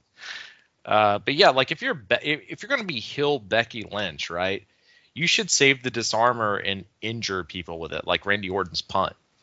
You know, just come up with a different finisher, and yep. not the man slam, which is a sidewalk slam, rock bottom, etc. Whatever you want to call it. The Becky Blam, we'll just call it that. Just do that instead. Just the other one just looks dumb. Unless you're gonna do like Pentagon does it, where you grab the arm, and then obviously when you're pulling back, you are dropping to your elbow, so you have the arm. But, you know, I don't know. They do well. Like him and AJ Styles both do that, where it's like a Japanese variant of it. And I can't think of the name of it, where they like pick you up for a rock bottom and like drop you on their knee, basically. Well, no. I'm talking about the armbar itself. Like when Pentagon does the armbar that quote unquote breaks people's shoulder, he like pulls back on it, but he's on top on the other side, and when he falls to his right. So he's not really taking the arm down. He lets it go, but it looks like, oh my God, he just fucking ripped it out of the goddamn socket. But it just looks like shit. When the way that MJF and Becky do it, every single time I'm like, yeah, his arm's just twisted over. It doesn't even look like it's doing shit to it. I think that's some of the brilliance of the like moves, like the sharpshooter and the figure four. Yep. You know, like putting someone in a wrestling, professional wrestling submission hold versus a real submission hold. There's a lot to be said about that. That's why I liked Brock with the Kimura lock. Like I said, when he put that thing on John Cena and broke his arm in quotations, that shit looked real because Brock Lesnar could probably Kimura lock your arm to death. He'd probably look at my arm and it breaks. I'd be like, oh, goddamn. Brock, calm down. But yeah, he's got a family, damn it. Yeah, my arm's got a family, damn it. Yeah, no, I get exactly what you're saying about it. The thing. Who used to do the flip arm breaker, where they kind of set it up as a pump hold and then flip over into it? Oh, who did that? I know what you're talking about too. Because I mean, it was basically like a code red, or the person taking the move is doing most of the work, but there was someone that had like a flip arm breaker, and that looked kind of devastating. But you know what doesn't look devastating is that the one that we're talking about. To just harm her. Let's talk about the main event. Roman Reigns, the WWE Universal Champion, with Paul Heyman in his corner, going against the Demon, Finn Balor. Apparently, Vince told Finn, if you're wondering, not to do any of the weird movements to the ring like he normally does, and that's the reason why he hasn't done it. So all those like horror movie-esque things that he would do, that weird crawl shit, yeah, that doesn't look good. Instead, just walk out and just put your hands up a bunch of times like you would normally with fucking makeup on. Why? Like, it's going to get even worse, guys, because the Demon's about to die by the end of this. So just bear with me, I guess. But I thought this match was almost 20 minutes. I thought it was an awesome match. They fought in the fucking audience. They went everywhere. And I love the ending sequence. If they didn't have that little fucking section with the heartbeat and the music going for the coup de grace, I think they would have been fine. I don't mind the fact that the ring ropes broke at the end of it. If all that other stupid shit didn't happen beforehand, I would have been cool with it. If he actually just had like, you know, a moment where he gets up all like enraged and goes, ah, like, you know, like gets him motivated and gets himself back up into the fight and does exactly the same fucking thing he did without the music playing, which was stupid, and him convulsing with the fucking heartbeat. All this has to be fucking Vince's idea because the red light was on. So remember what we were talking about beforehand with Seth Rollins and The Fiend. Vince's like, oh, mystical. Why are we going mystical? He explained in two different promos the last 2 weeks that he does it when it's like his war paint. It's him when he's turning it on to 100. You got away from the mystical aspect. It was just him putting on something and going to a certain level in his head mentally of like, I'm going to fuck him up. Why the hell do you have to put the fucking heartbeat that's over the speakers? That's like, it's just so stupid. And then you start the song back up. He does everything. And then the coup de grace, if you will, the fucking ropes break and he falls and he gets speared. 1, 2, 3. The demon's now defeated and buried 6 feet under the goddamn ground. It should have been a buried alive match, honestly. If you just took that fucking section, to me at least, it's a good match. Roman beat the demon, but the demon had to fight the Usos. You have still that awesome sequence where he put the Usos through tables. That fucking table bump that Roman took, for Christ's sakes, with the drop kick through the table was awesome. That spear that Roman did with Finn through the damn barricade. You had so many good parts this match. The fighting out in the crowd. And then he ruined it to me with that section that was unneeded. So even if the ropes break and they kind of run with it, I know that Roman was like looking up and like, you know, praying like as if like his ancestors had helped him out or something. I don't have a problem with that because that could happen. All right. I really don't. If you want to have that as part of your ending and that's the reason that maybe Paul Heyman fucked with it or something else happened, you can throw that little wrinkle in there. That's fine. It kind of helps Finn out and doesn't bury him completely. But now I don't give a shit about the demon gimmick. It's pointless to me. That was all stupid, unneeded. Like, what was this, a Telltale Heart from fucking Edgar Allan Poe? Like, the fucking heartbeat? So stupid. Just dumb. That's what you think. I was laughing really hard at Telltale Heart comment. The ending was terrible. This was a really good match outside of the ending. I mean, I think it's just a normal finish. Whatever, maybe like the Usos interfere, whatever you want to do, or like my prediction is that Brock was going to show up. So like the demon doesn't really lose. It's just Brock's out here suplexing motherfuckers, which would have made sense. They could have done that, but what they did instead is the ring broke. And I think you texted, like, because me and you were talking about this while watching it, as everyone knows. You texted me, you're like, you think they're going to do something with Paul Heyman? And I was like, no, they're too dumb to do that. Like, if they were going to do something with Paul, like, that would have been good if Paul just, like, pulled out some bolt cutters as he's going from the coup de grace, snap the ropes or something. But that's not even what happened. They just exploded. And I think that both Finn and Roman knew that was a shit finish because the spear that Roman hit at the end of that match was over 9,000, and Finn sold it like $1 million, which good on them, man. But the fuck, don't bring the red light. Can we get over the red light, please? I knew the match was going to be shit. At least a shit finish. As soon as the fucking red light started flashing, I was like, they're going to do this. And they did. Ugh. They did it, Dane. They're bringing the red light back. Well, they ain't bringing shit back because he's done. We'll see Finn at some point, I guess, in the future. But is the demon even accessible, or does anyone even give a shit now at this point? Also, like, they had him literally going with the heartbeat of his theme music at the beginning of it on the ground, convulsing. There's someone that like made the SpongeBob meme where it's a floppy fish. Oh my god, that's hilarious! It's pretty damn funny. But they didn't even build to the fact that you should be worried about Roman Reigns because like he's gonna hit a coup de grace on Roman Reigns who kicks out of everything. You'd have to like do that. You'd have to do that from the top of the building. His demon powers meant nothing to the head of the table, turns out. But like I said, Roman speared the shit out of him. That last spear at the end of the match looked really great. The one they did through the, like you were talking about earlier, through the barrier looked really, really good.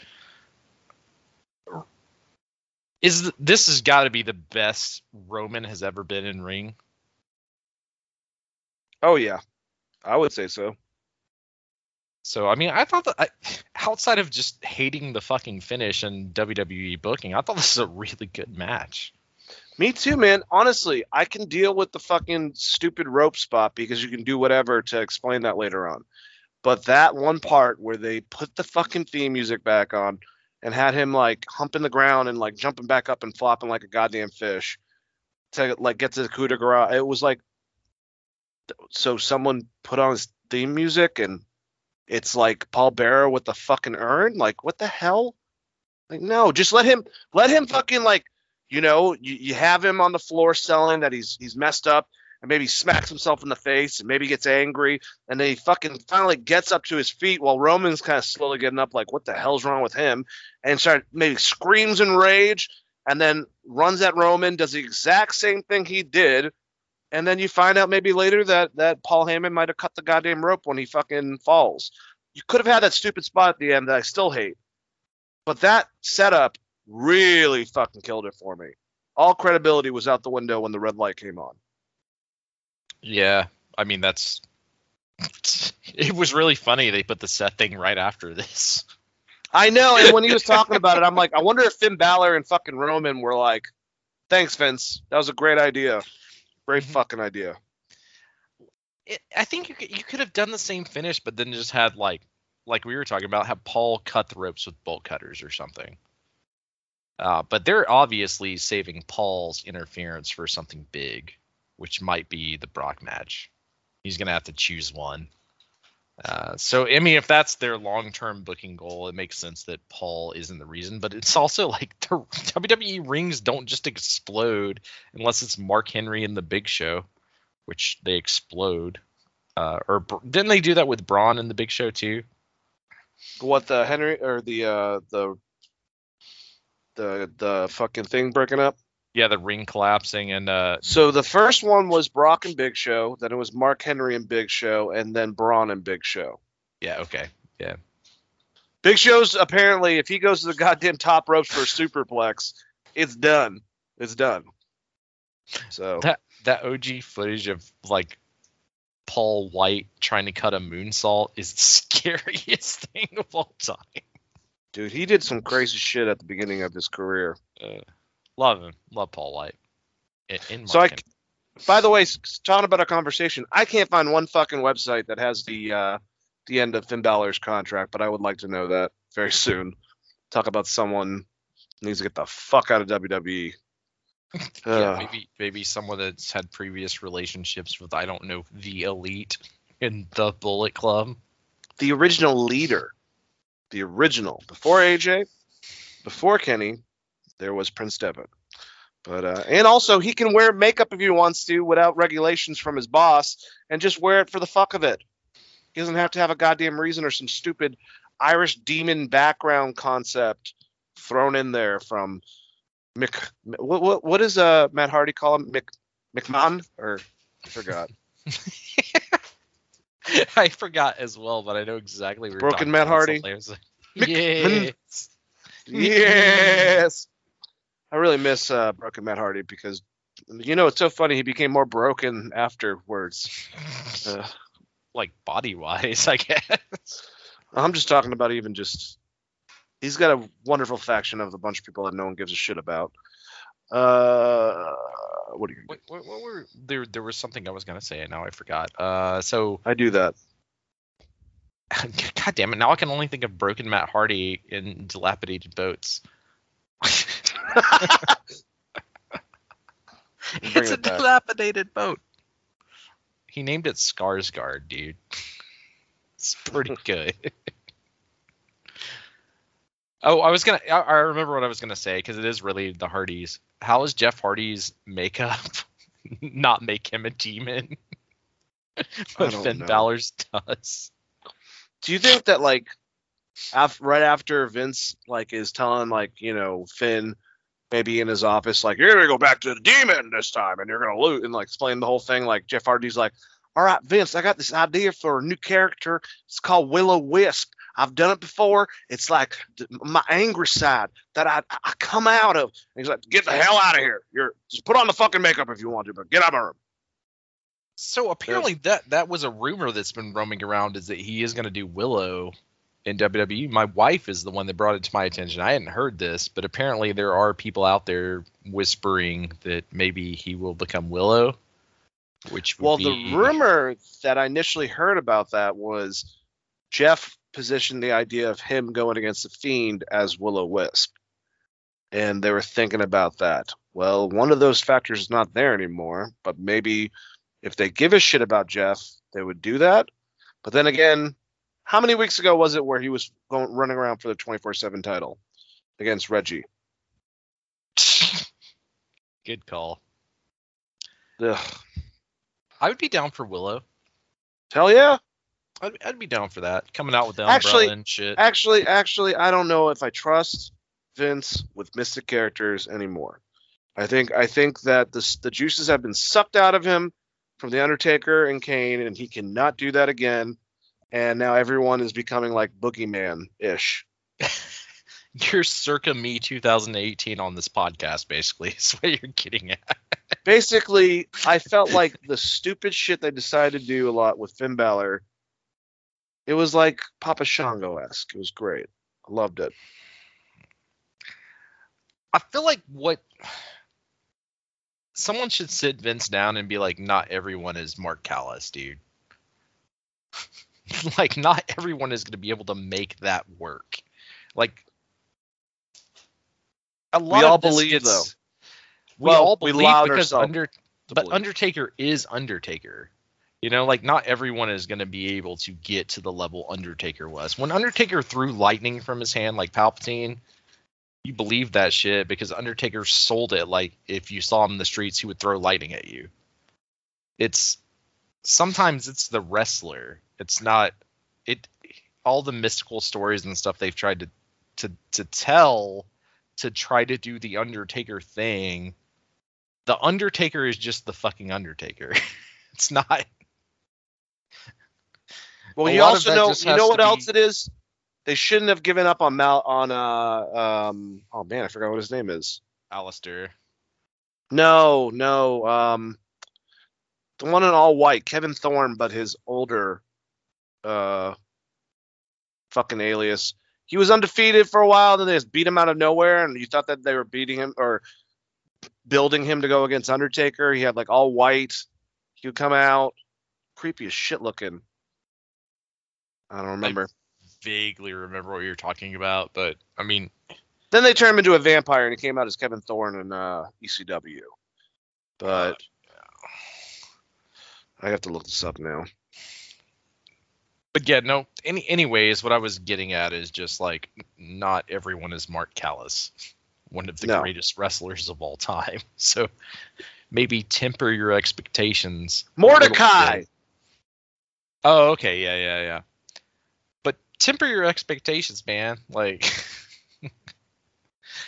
Glenn Jacobs is another good example of. The reason Kane worked is because Glenn Jacobs is such a great wrestler. I can't imagine the amount of pressure. It's like, Undertaker, we're going to have you.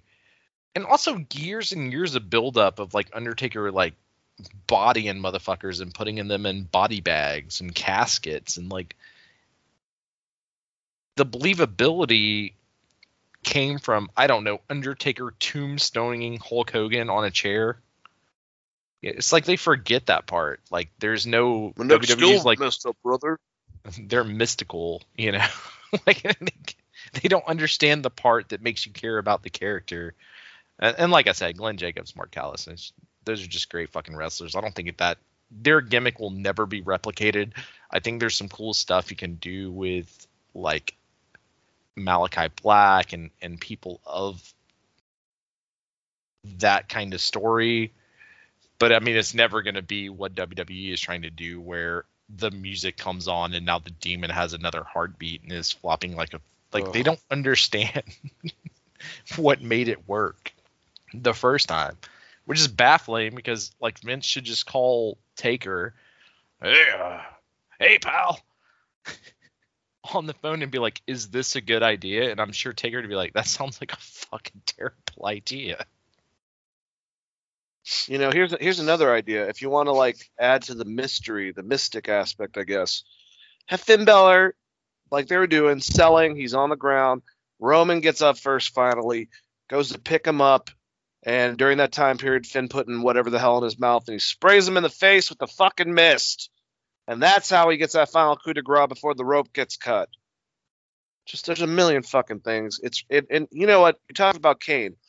Kane had that red light thing on for a match the first fucking time he came out during the Hell in the Cell. That was it. So why the hell would you think this would work for full matches with The Fiend and also with this whole thing with this theme music for fucking Finn Balor? Just, if no one's going to show a modern horror movie in the last 20 years of Vince, just be like, maybe we don't do that. I mean, you know what would make the demon seem scarier? I don't know, if Roman speared him through that barrier and he just set up like Undertaker. This is what I'm getting at. Is yeah. Like, there's only one, or he did a nip up or something.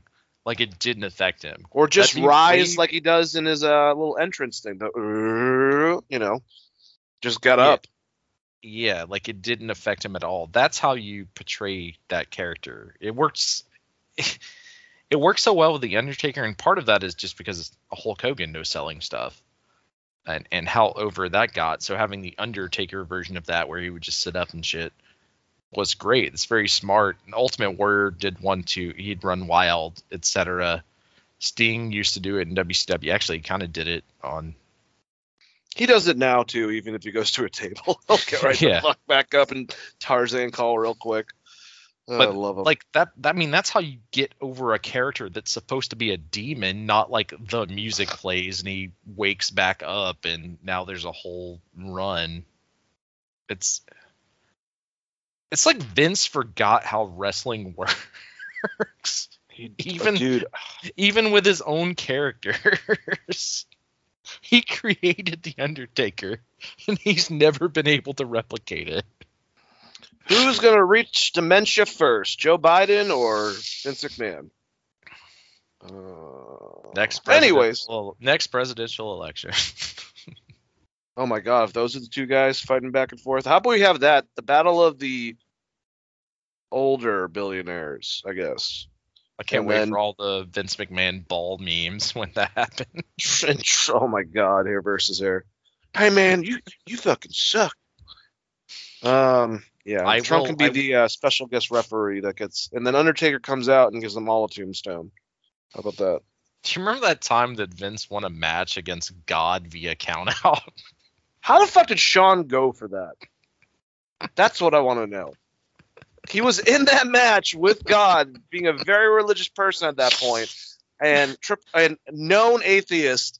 Fucking Vince is like, all right, what we're gonna do is you and your stupid God are gonna be in one corner. And like.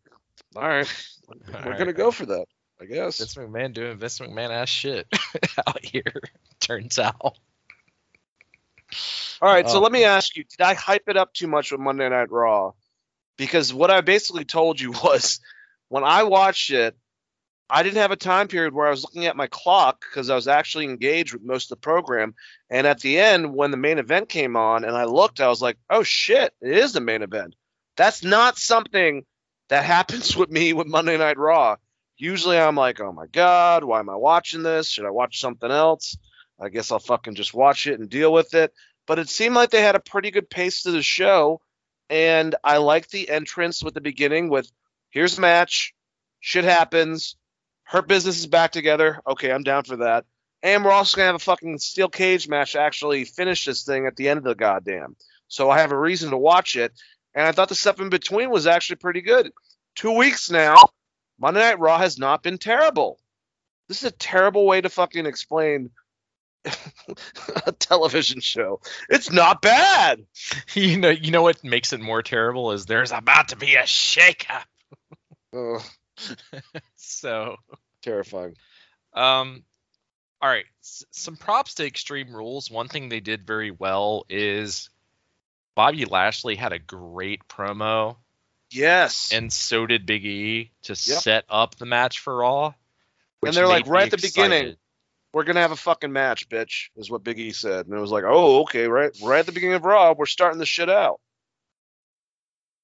Big E's a fucking legend. This was a good episode of Raw. I didn't watch it straight through like you did, because I was like watching it as I was working. Because you're smart. Stuff. Well, no, I just have no faith on it being a good show. Like, if you can. Well, that's what I'm saying. You're smart. You're like, I'm not gonna watch this shit live. I'll fucking watch it later if Dane says it's decent, because his dumb ass will fucking watch it. I just record it and I watch it the next day, and you tell me what's good and what's bad, and then I can just skip the stuff that I know I'm gonna hate.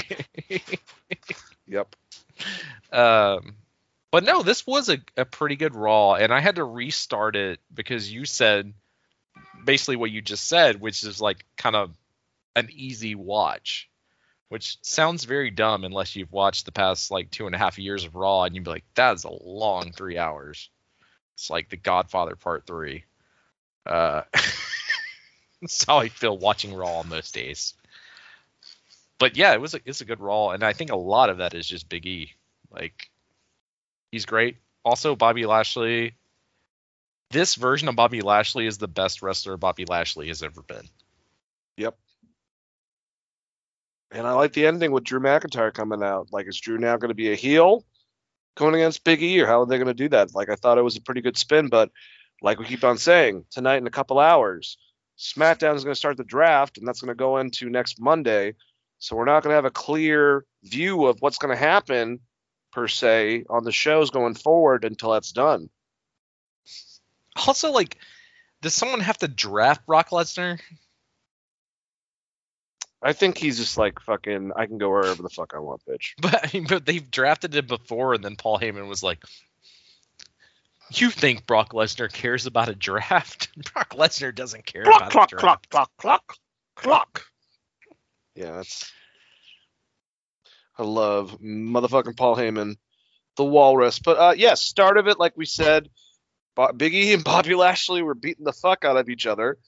It gets strangely interrupted by the, resurgence of what looks like now. And I didn't know this because they didn't put it on television, which if I'm going to give AEW shit for this, I'll give WWE. Apparently there was a video that WWE and also, MVP promoted on Twitter that MVP basically was trying to court Shelton Benjamin and Cedric Alexander to come back to the Hurt Business. That would have been nice because it was very random, but I'm not going to have a problem with it, even if it's fucking random. I love the unit.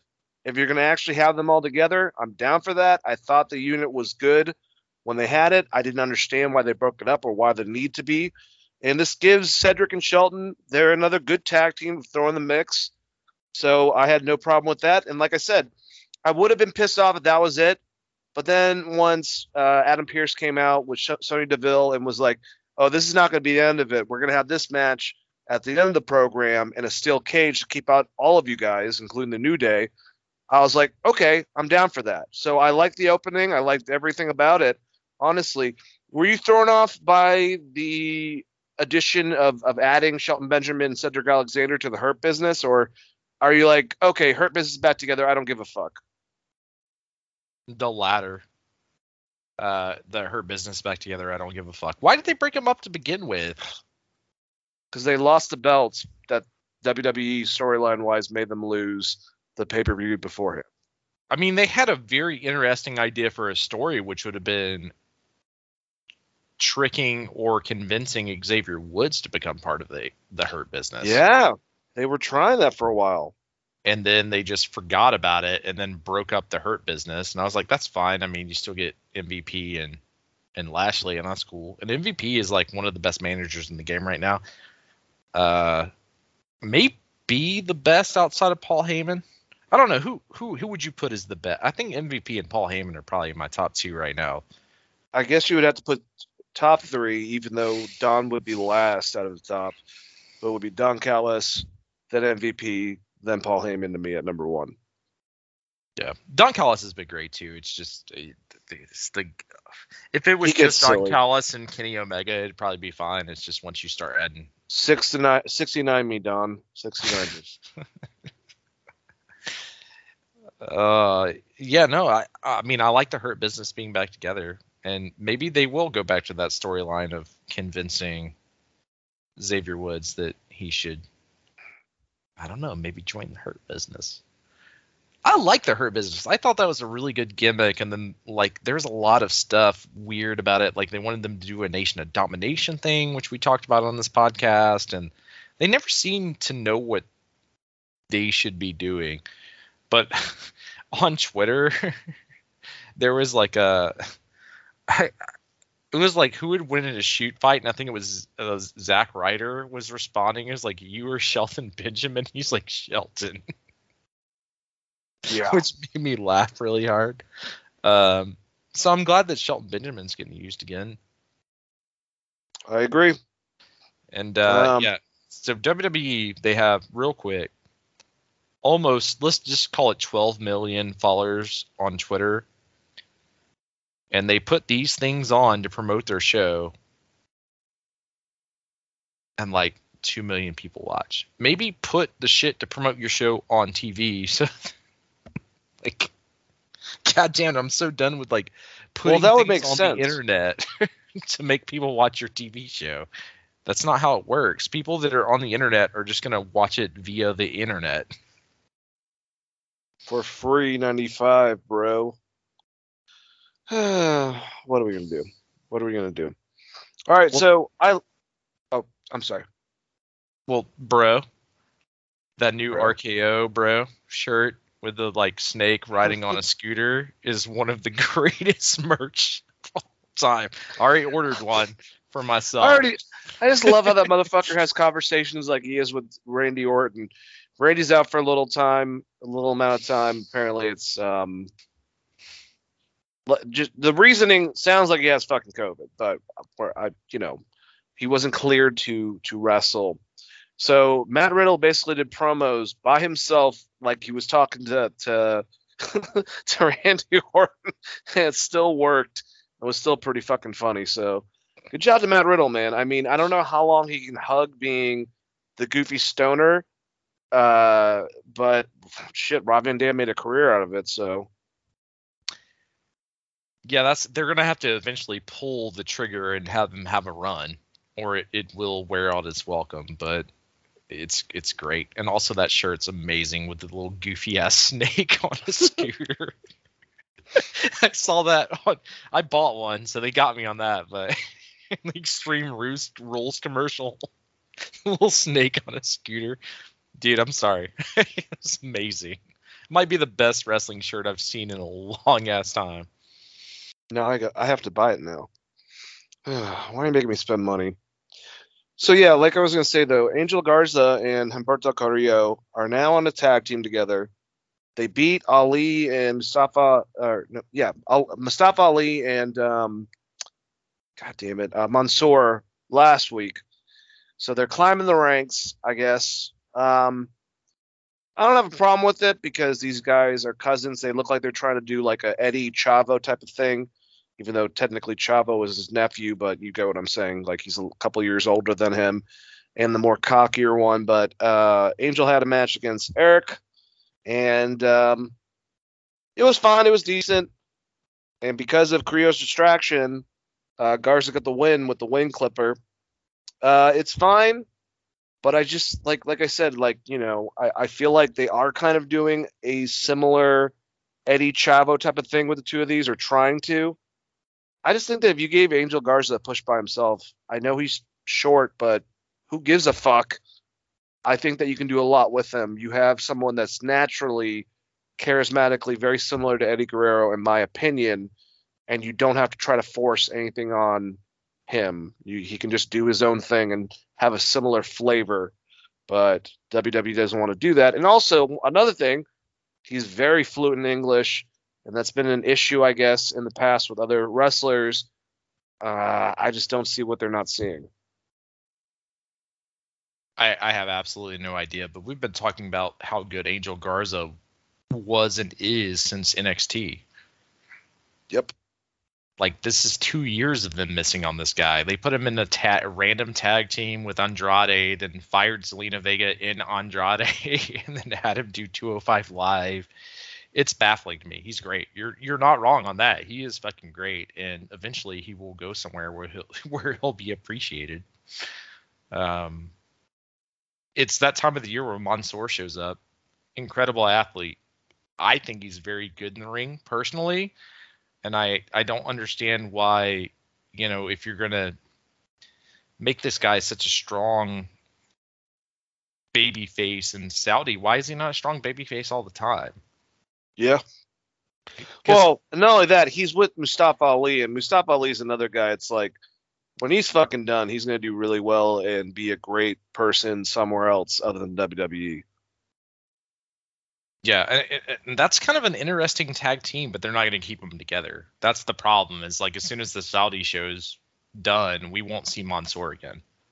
Probably won't see Mustafa Ali again either, at least on the main roster, which is unfortunate because I think both those guys are great. Like, this is a really good-ass match. Like you said, this is a very easy-to-watch Raw, and because of this kind of stuff. I mean, I know there was a fuck finish, but some good in-ring action here, as JR was like, it's a good in-ring action. I like it. All right, so I'll admit, even though I thought it was really beneath Ricochet to go against Reggie for the 24/7 championship, I was thinking, I'm like, they get this title off of Reggie, and they actually see something in him, because he does unbelievable aerial stuff because of his background in Cirque du Soleil. If they were to have a tag team between the two of these guys and have Ricochet take him underneath his wing so he can show him how to apply some of that stuff in more of a wrestling style, because Ricochet can do a lot of that shit, they could have some fun stuff. And I at least thought we were going to get a fun match with at least some cool spots, but it was abruptly stopped by, you know, R-Truth and Drew Gulak and the whole entire fucking crew, including Akira Tozawa, and Reggie got out of there, and then it was just all over. And I felt bad for Ricochet again. I don't think they're going to do this, but let me present you with an idea. We got Hell in a Cell coming up, right? Pay-per-view? Yeah. What if you do Ricochet versus Reginald Hell in a Cell, so no one can get in the ring, and you give them time to have a match, and Vince is like, hey, go do that Zack Sabre Jr. match that you had. If they give Ricochet enough time with this guy to put together a really decent match and be able to they could climb up the fucking cell wall and jump back into the ring. Yeah, you could have a really fucking crazy lucha match, basically. And it would be really, like, it could be on a highlight reel. If you give Ricochet enough time to try to get Reggie, you know, fluent enough to make the match look good, and use his aerial ability, yeah, I think that he could produce a really good fucking match between the two of them. And then also on top of that, you can have all the 24/7 geeks if you have to have them. You could have them fighting to try to get inside of the cage. And you could kind of, since it's always been comedic, you could kind of have it comedic where, like, what they've been doing, where Drake Maverick is coming out trying to, like, get them to, like, busted in, and they're trying a bunch of different shit, and I'm sure R-Truth could sell it, like, you know, do you guys have anything? And R-Truth brings out like a fucking toy hammer, and, you know, you could add like that little comedy aspect while crazy shit's going on inside the ring. They're never going to do it, but it would actually be pretty interesting if you try to start off Hell in the Cell with that as the first match with the cell. Yeah, I think that'd be actually a lot of fun. Just, like you said, never going to fucking happen. Yeah, I don't think it's ever going to happen, but that's why I suggested a tag team between the two of them, because then Ricochet could, like, really help out Reggie using his abilities in ring to see if there's actually anything in this guy past the fucking 24/7 title. But I don't even think they're worried about it. I'm sure Bruce Pritchard loves Reggie because he can flip real high or some shit. Yeah, I mean, we just booked a better opener than whatever is going to happen at Hell in the Cell, so it's. Like, all Reggie would have to do is watch a Prince Puma Moxley match, or not Moxley, but Jim Morrison match, and be like, hey, can we do that? but in a cell, and then we have these goofs running around. That's basically it. And it makes a lot of sense with the 24/7 title, because it would be like one of the few matches that is specific to that title as a match. I think that Artrius had like one or two on SmackDown where everyone was banned. Yeah. I don't know. I we'll see more of this, but it might have just been this. That's the whole point of it. That's the only problem, if you will. But next match, since Akira Tozawa is chilling in the ring and he wouldn't leave in protest, they sent out a bear cat, if you will, Chris. Keith Lee, who came out, just looked like the Terminator, no expression on his face except for anger. He just came in there and just destroyed Akira Tozawa and won. And I mean, this is a huge deal in his career. Not only did he beat Akira Tozawa in 2 minutes, he's now called Bearcat. What the fuck is a Bearcat? I know this is an old alias with other wrestlers in the past, but still. I don't know, but I hated it. It's Keith Lee. Why does he need to be known as the Bearcat? He is the man that won both titles in NXT. Talk about that. You know what Cornette compared this to? Is when Vader came into WWE and he's like, he's my mastodon. And Jim Cornette apparently had to beg Vince to still call him Big Van Vader or Vader because he wanted to change his name completely to the Mastodon. Which would be lit, but WWE didn't use the gimmick they used to have, the big mask you come down to the ring with. Yeah, I have no idea what they're doing with Keith Lee, and we've been talking about this for months, and I think a lot of that goes back to what I said like almost four months ago with the copyright stuff. They're punishing this guy, trying to take his name, and this is where Keith Lee is at. I guess he's the Bearcat now. So dumb. Did you think Man Bear Pig when they said Bearcat? Because I did. He's the Man Bear Pig. Bearcat. I mean, I get it. Like, he's a big guy that's athletic and can jump around. But, like, bears are kind of athletic anyways. You know? Don't they run at, like, 30 miles an hour or something ridiculous? Well, I mean, they're not a bear. I'll ask them. They're not as agile as a cat. I get that. As far as being able to leap, I guess. But I don't know. The whole Bearcat. It's Keith Lee. What was his whole thing before this? It was like base Keith Lee. Fuck. What the hell was it? What was he called? Oh wow. Why am I thinking? Well, it's not the Infinity. It's God damn it! I mean, because he's basically Goku. His fucking finisher is called the Spirit Bomb. But like, no, he had a whole gimmick. Limitless. Yeah, that's such a better thing to roll with. I mean, I guess it is close to EST. You know, if you're doing a similar gimmick, but who gives a fuck? His fucking finisher is called the Spirit Bomb. It doesn't matter. Jesus Christ. How do you fuck Keith Lee up? It seems impossible. You had him win both titles of your... He was a goddamn dual champion, Dan. Dual-ass champion. Well, he was a dual champion in that other thing, NXT. That's not real. Oh, I forgot. They also stripped those title victories away from Charlotte. So, yeah, it's not a real... The Demon is undefeated, even though Samoa Joe beat him in NXT. Remember that. No, he just beat normal Finn for the title. No, he beat the Demon. He definitely did. Did he? Is that the one where he came out? Was that the Jack the Ripper or the Texas Chainsaw Massacre? Yeah, I believe in England. Okay, yeah, maybe he did. I do remember this. I definitely remember the match. Well, you know, Charlotte would be tied with her dad right now, but they don't count her two title wins in NXT. But whatever. Yeah, randomly stopped counting them. They count her fucking Diva Championship title reign. They randomly stopped counting it because 2 years ago, they definitely were including those numbers. Also, it's such a weird thing to, unless you're like John Cena and you've been there for 30 years or whatever, it is a weird kind of thing because that just means that you lost the belt 16 times. Ugh. You know, like that means you also lost 16 times. So unless you look at it as a stretch of a career, like, would you rather be Terry Funk, who's like a two-time NWA champion but held the sumbitch for like 2 years each time, or would you rather be a 16-time champion like Ric Flair, who's dropping it like every other week? That's always been a weird thing to me.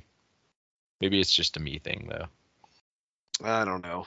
I think it's everyone who has sensibility. Damian Priest and Sheamus. Now, I don't know why Sheamus gets a fucking U.S. title shot the night after he loses. And I don't know why both these guys had to do this match the night after the match they have with Jeff Hardy included. But, I mean, this is probably the last time we're going to see these two dance partners. And they beat the living fuck out of each other. So this match, technically a triple threat was Extreme Rules because that's how triple threats are, no DQ. But this one was officially an Extreme Rules, and I mean, they wore each other out with fucking kendo sticks. The punches look so stiff between the two of them. You can tell there's a lot of comfortability between the two.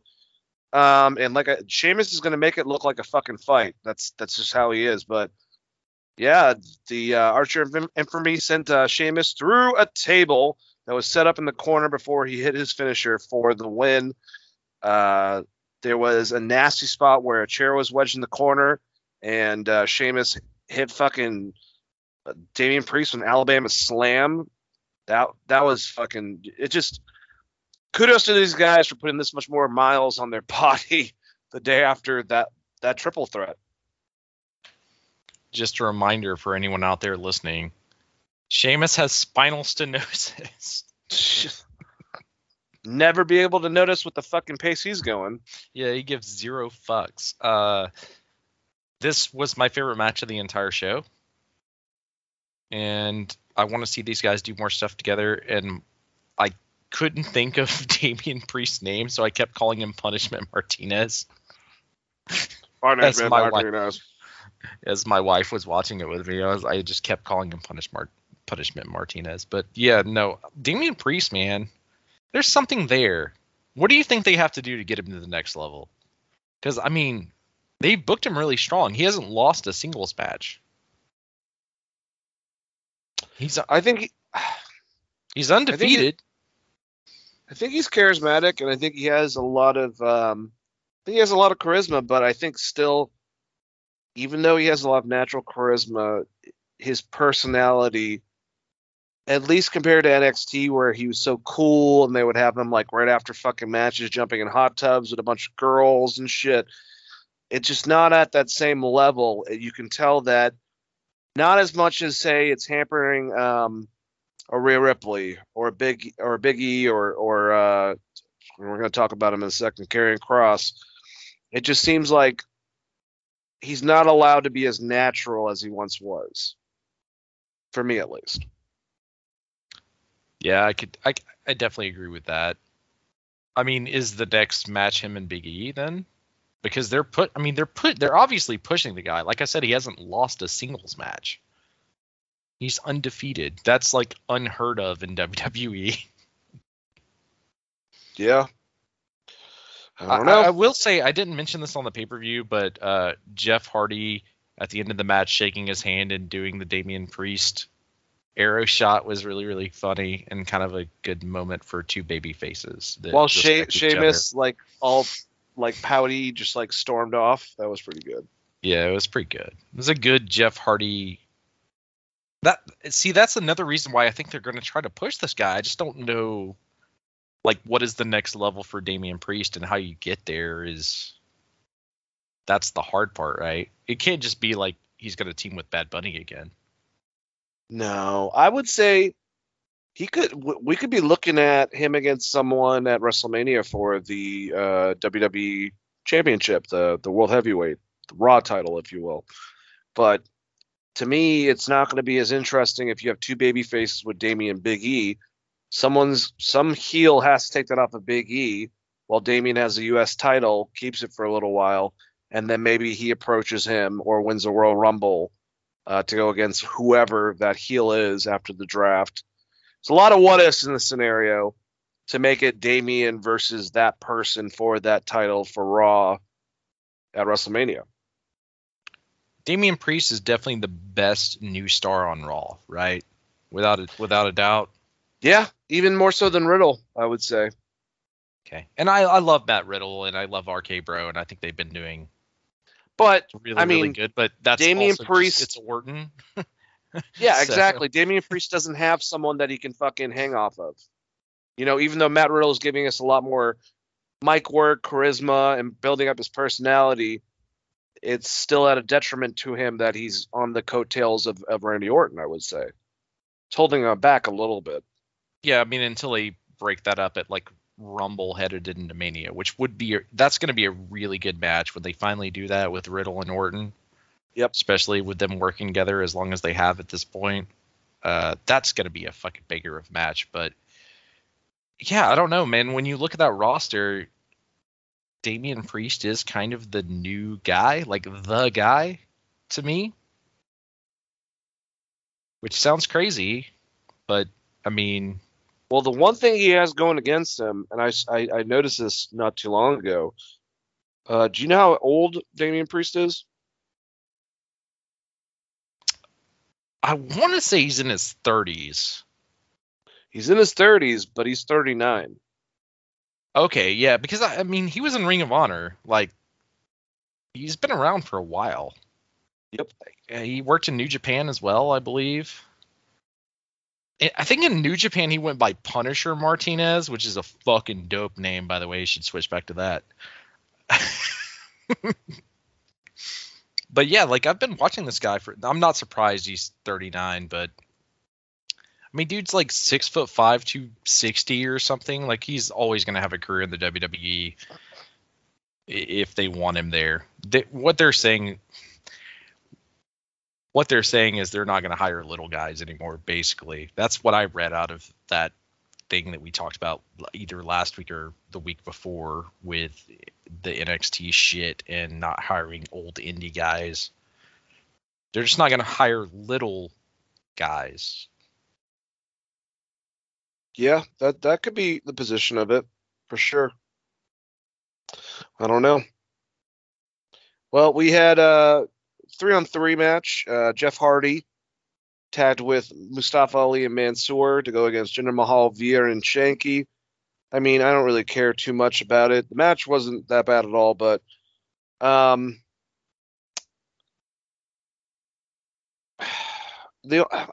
took the fucking pin from Veer, taking him out. I just have to say, just visually, Veer is the baseball player that the movie, and I think they kind of mentioned it, the one with John Hamm, what is it, $1 Million Arm? So even though they have him doing the stereotypical fucking concept, he is an athlete, he is known, they could play off of that if they ever wanted to position him as a babyface, but they have him doing this shit.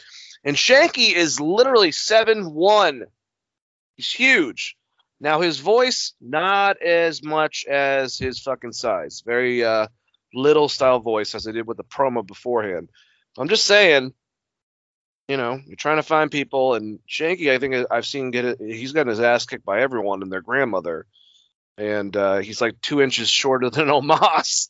But I guess this was fine. I don't know. I mean, this is kind of a lull period throughout Raw. Raw's 3 hours. It's going to have fucking lull periods, even if it's a decent show. I'm just going to agree with you on this one and say it was fine. It was a lull period of the show. All right, Karrion Kross came out and destroyed Jackson Riker. I liked the promo right beforehand.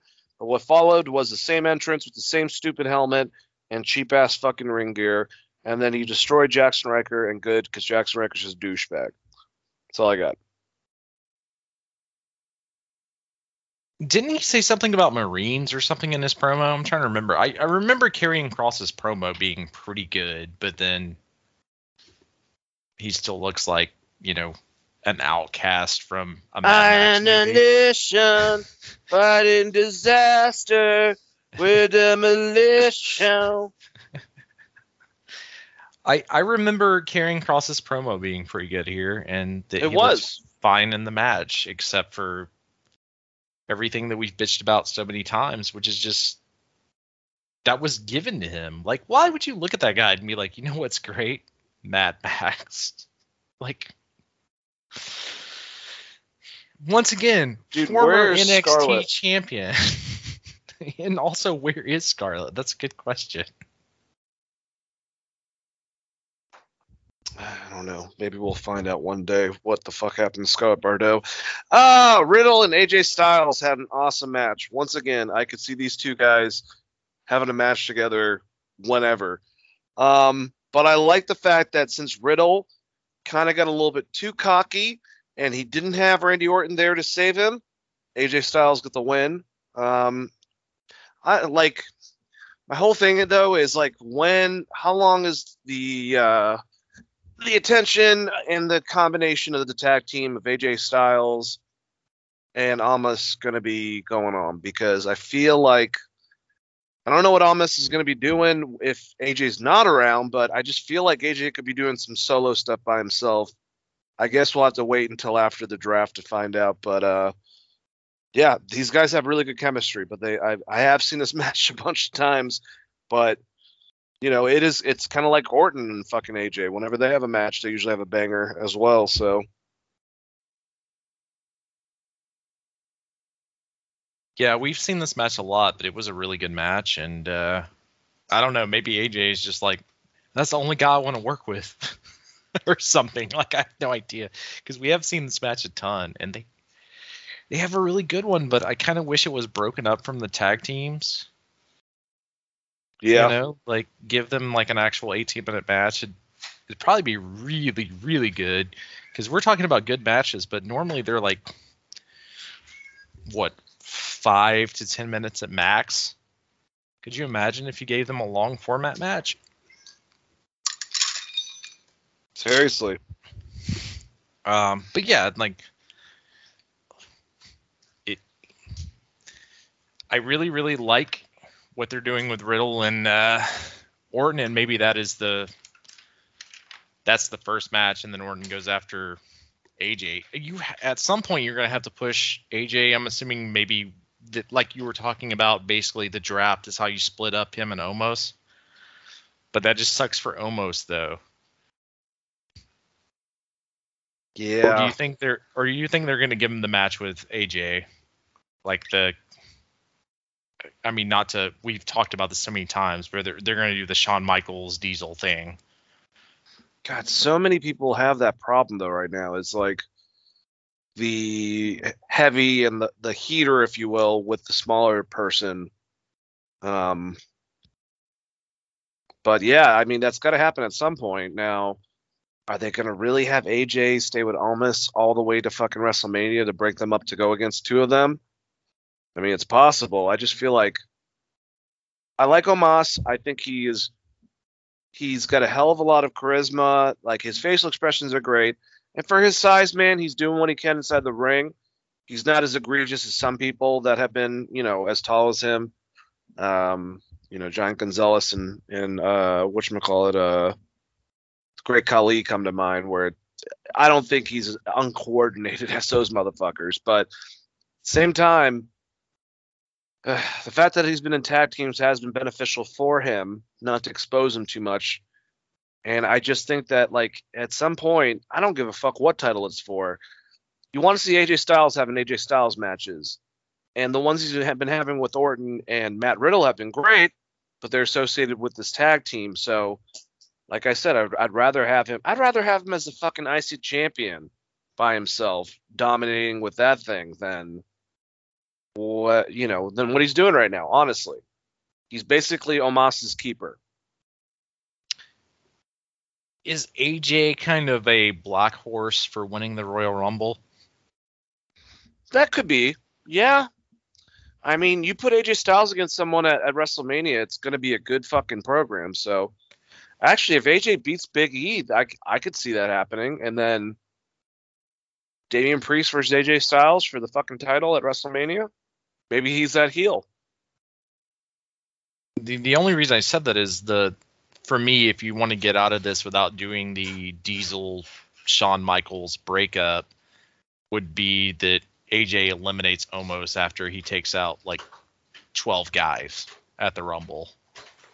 And then you can still do that little feud, but at least sets it up in a way that would make sense, I guess. I just don't know what they're doing with them. And I mean, I feel like Orton versus Riddle is going to be a thing at Mania. Could be. For sure. I want to see that match. I really do. I think that's a good progression for the storyline itself. All right, next we had Charlotte Flair. She's going to be doing open challenges every Monday now. And Doudrop came out.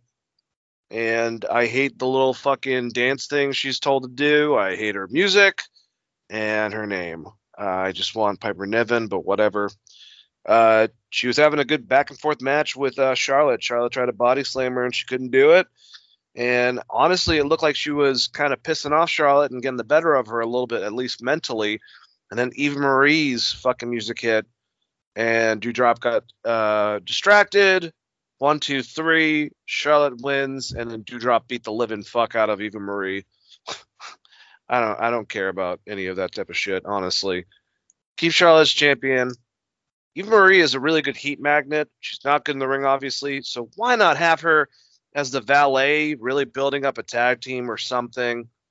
I have no idea what the hell this is going to help her at all. And Doudrop, I mean, if you really want to, like, I don't know at this point, like, put her in a fucking tag team with Nikki Ash and make them super babyface. I don't care.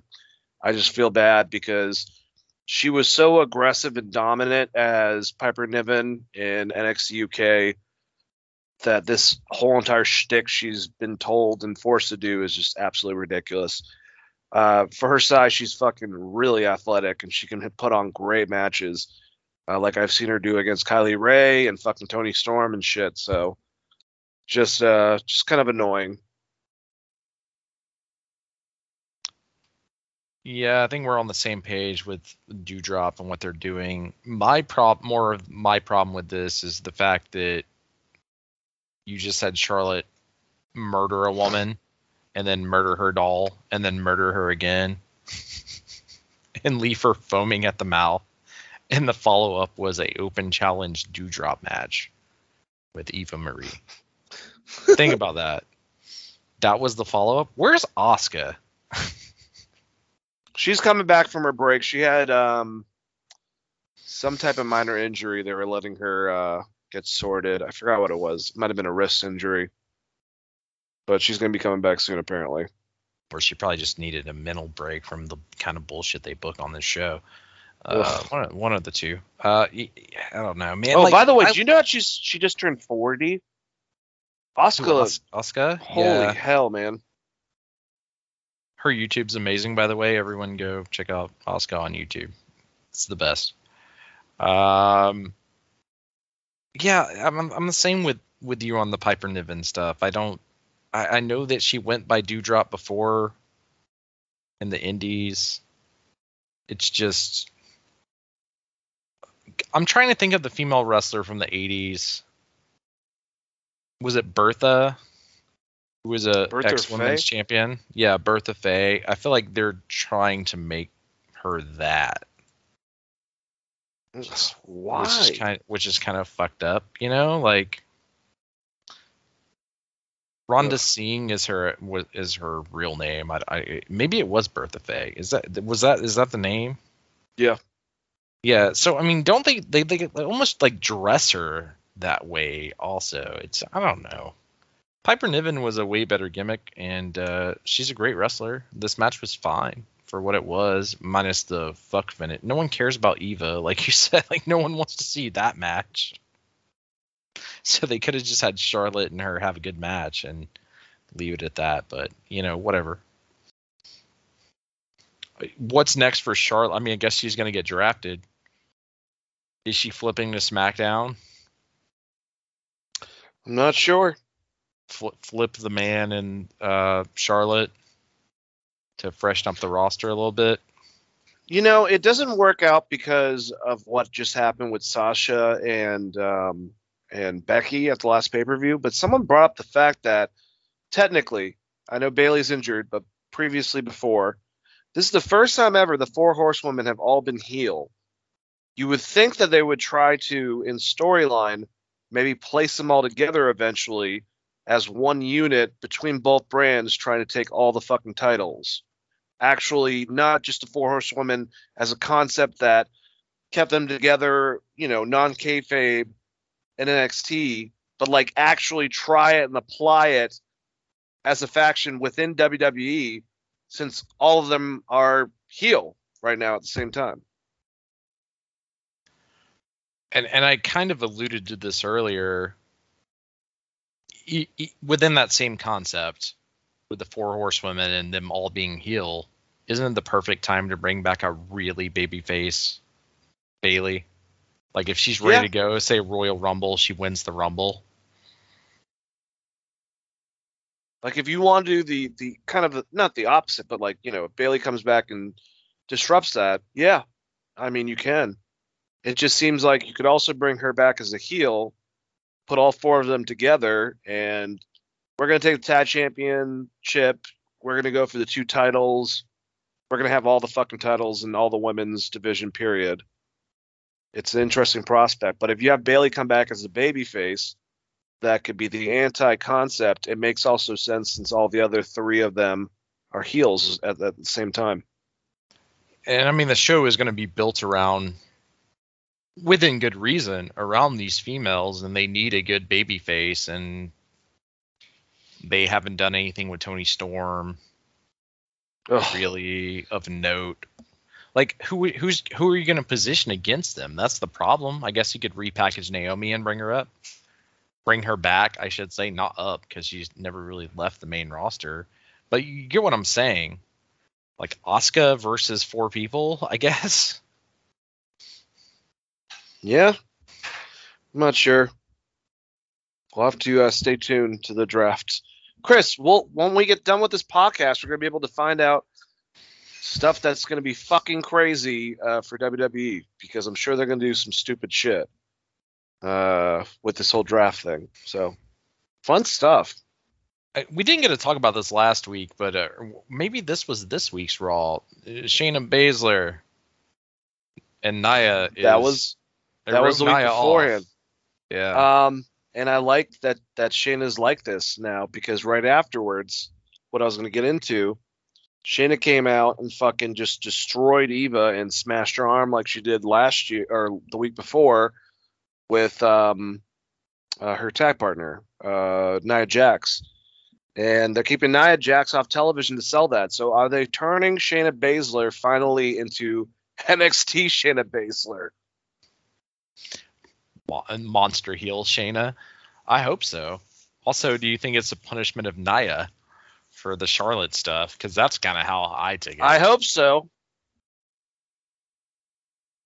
I mean, that's kind of how I took it. Maybe I'm reading too much into it, but maybe we're just haters. She did get written off TV pretty quickly after that incident happened. Yeah, the next week she lost to fucking Charlotte, which we all thought that was being a built storyline, and then gets taken out by her fucking partner and crippled and taken off television. Possibly. Yeah, like I said, the only reason they bring up Shayna is like the only legitimate threat to the four horsewomen, maybe outside of Bianca. Yeah. So it's weird. So the main event, Big E versus Bobby Lashley in a cage match. Bobby Lashley started this match before the fucking thing even started, just came up, knocked Big E back behind, rammed him into like the barricade, steel steps, just beating the shit out of him. And then commercial break, when we come back, they finally got them in the ring. I mean, this was good because, all right, there was obviously some type of interference because when Big E was trying to climb out, Benjamin Alexander came out. But then when the opposite happened, we had, you know, Kofi and Xavier come out to help out and take out Bobby Lashley. But, I mean, it just... Almighty went for a spine buster and tried to climb out, but Big E was able to get up and followed him. They fought on the top rope until the powerhouse of the New Day, who tried this before in the beginning of the match, but was taken out by, I like how they set that up, by Bobby Lashley. He did the big ending off the top rope for the win. And like I said earlier, Drew McIntyre came out while the New Day was celebrating and just was at the top of his stage and pointed his sword as a champion to indicate that he wanted a title shot. How'd you like the match? How'd you like that Big E basically got a very strong win with that top rope big ending? And how do you like Drew McIntyre coming into the fold? Do you think Drew McIntyre is going to go back to being a heel? Oh, all right. So I really did like this match, specifically the ending where Lashley had the wrist lock. Or, no, Big E had the wrist lock on Lashley and kept dragging him away from the door. I thought that was kind of cool and a cool segment with two big guys. A fan of Big E winning here, and I guess they are setting up McIntyre versus Big E. For how long, I don't know. But I like the idea of Drew McIntyre being a heel. I just think he's better as a heel than, you know, trying to cut people up with a sword. What they were doing previously. So, how did you feel about this one, man? Like, what? Like, are you cool with Drew McIntyre being a heel? Is that where you want him to be? And also, we have to keep in mind the draft. Would you rather see these guys split up, or are you excited about a Big E McIntyre feud? I'm fine with it. I mean, I don't think you have a lot for Drew to do right now. I guess it's a babyface, so it's like they just go back to the well. I think Drew's actually a really good babyface. I think he did a lot of good work during the COVID year, but unfortunately, very much like Moxley and AEW, just wasn't able to get a lot of gratification because there was no fucking audience. So I think that hindered him a bit, but I previously thought that he was a better babyface than heel.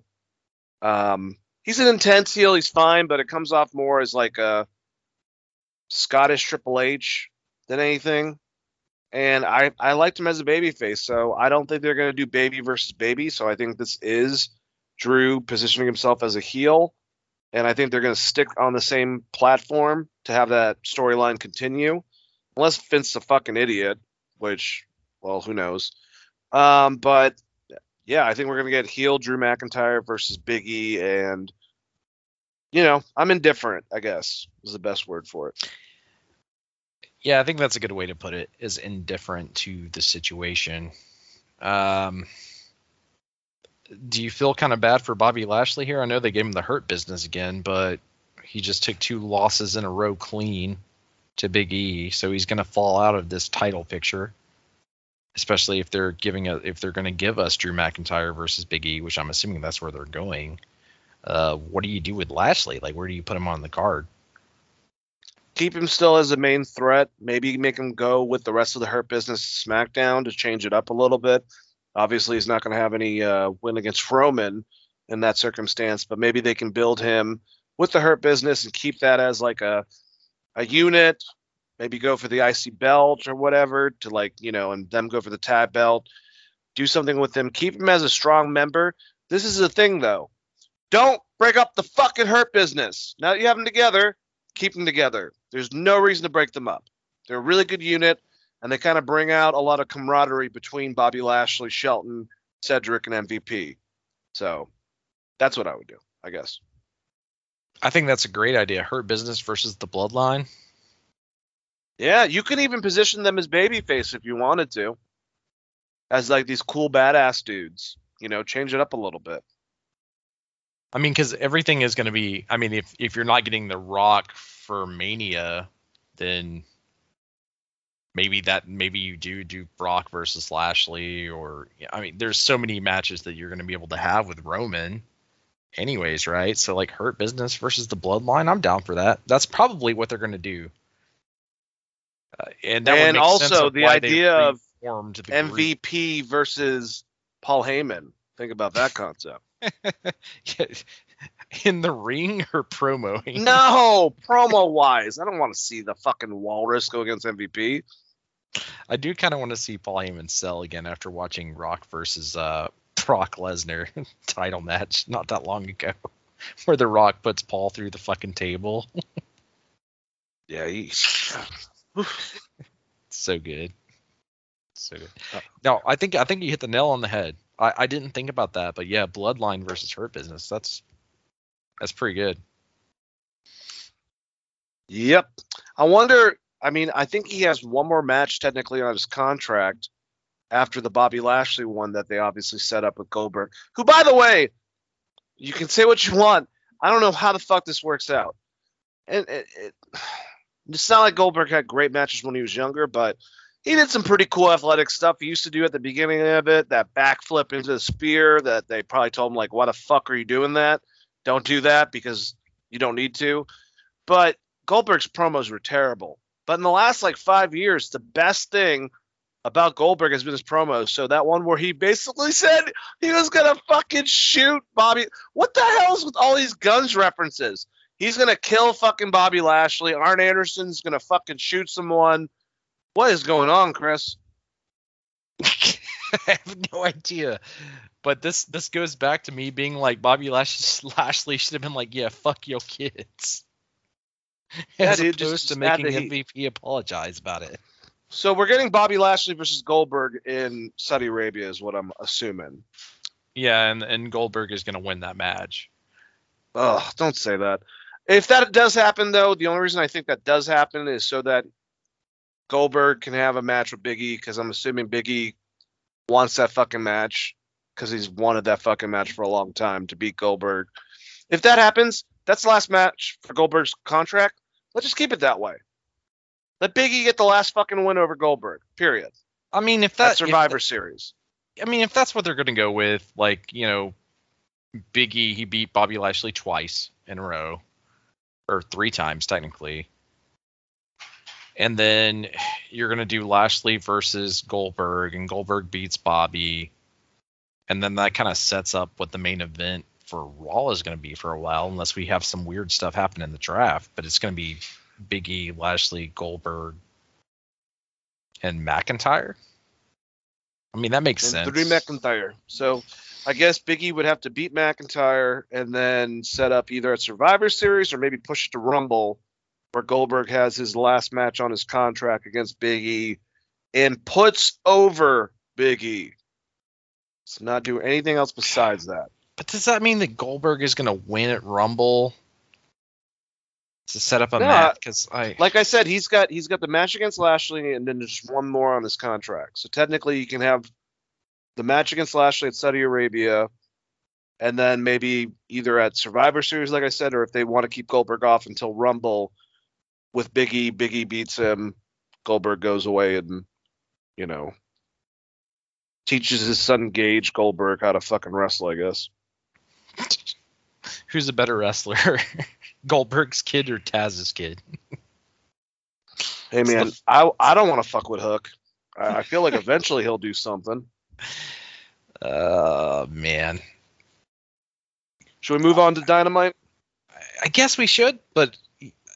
I kind of want the Big E Goldberg match just for Big E, because I know he said that was his dream match. So hopefully that happens. I mean, I don't want to watch a Goldberg match, but, you know, I love Big E. So out of respect for Big E, let's give him the fucking match. Yeah. Big men slapping meat. All right. Let's start off Dynamite. I thought this was a great match off the back, and I do have one issue with it. That's okay. You can have issues with stuff that you like. Jungle Boy, Adam Cole. CM Punk joined Excalibur, Jim Ross, and Tony Schiavone this week. which he did something that Chris Jericho seems to not be able to do. CM Punk will shut the fuck up for like a good period of time and come in when it's necessary. Like if he wants to put over a certain aspect of a wrestler or tell a certain something that he heard about a said wrestler, and not just make weird noises and scream the whole entire fucking time. But, you know, I digress. Jungle Boy Adam Cole had a damn good match. Wow. Like my boss was so impressed by that Rey Mysterio spot, basically, where he ran off the apron, gave him the Hurricane Rana. Now, this is the issue that I had with that. I wish they would have sold it a little bit longer, kind of extended the 10 count. Had it really been a devastating thing for both of them, especially Adam Cole, because I feel like they got the fuck up and they went back inside the ring, and that was the only, like, really a minor thing. But these guys had great chemistry. I know Adam Cole wanted to work with him. He talked about it. But yeah, just I also would not have had Jungle Boy kick out of the Panama Sunrise. I think that I know that he likes to do the, I forgot what the hell he calls it. It's not the last shot now, because now the last shot's what it used to be.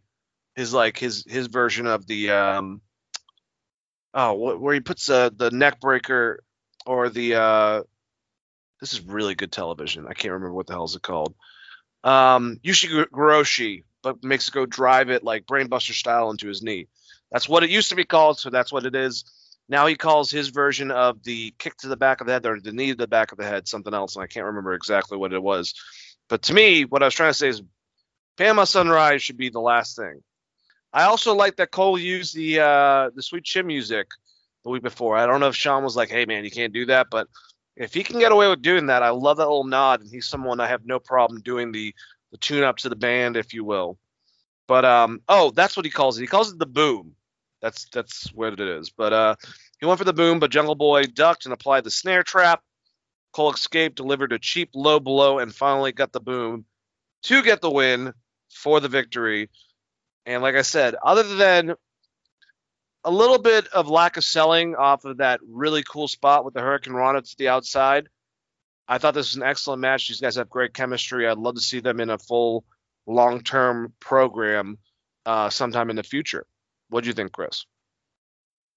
Agree with you. Excellent match. There's kind of what you were saying about the Hurricane Rana. I agree with you.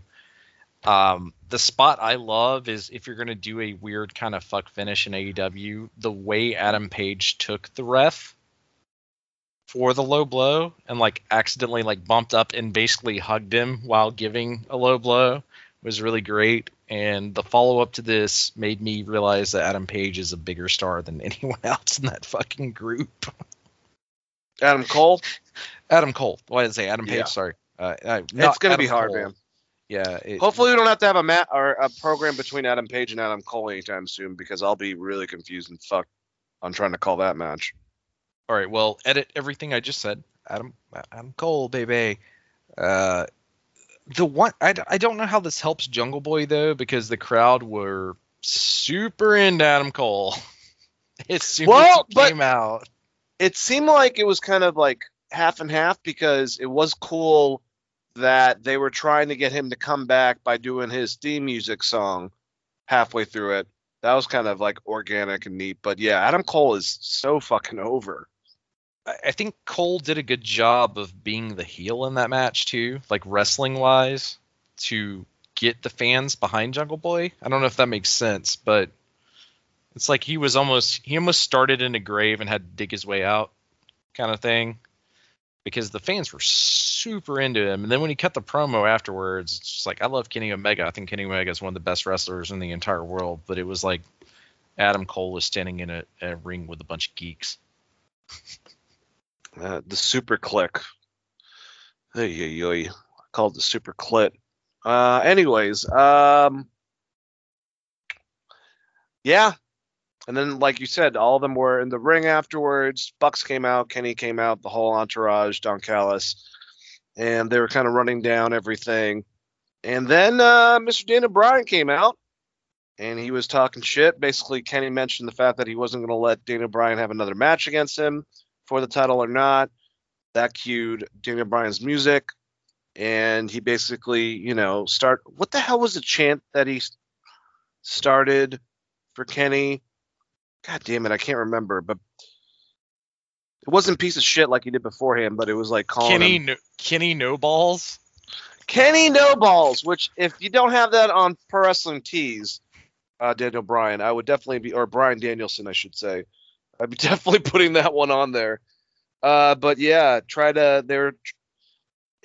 was trying to goat them to come, or Daniel Bryan to come to fight them, and he called out the assistance of Christian Cage, Luchasaurus, Frank Kazarian, Jungle Boy, and Marco Stunt, and they kind of had like a little bit of a fight, but that was about it. But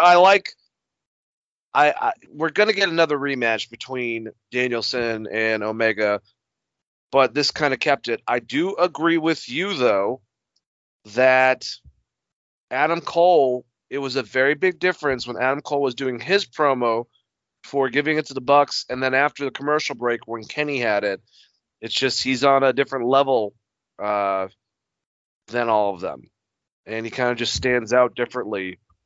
But I kind of was like, I wish, like, don't get me wrong, I want another Omega Bryan Danielson match, but I'm looking forward to Adam Cole and Bryan Danielson. We only have that match once on that random ass fucking either the SmackDown or the Raw right after it. And that was it. But I want to see the two of them in the ring again. But, you know, the only thing is, like, the babyface unit. Apparently it's Jurassic Express and Christian Cage and Frankie Kazarian. I don't know. I think we could do a little bit better or change it up a little bit, but that's just me.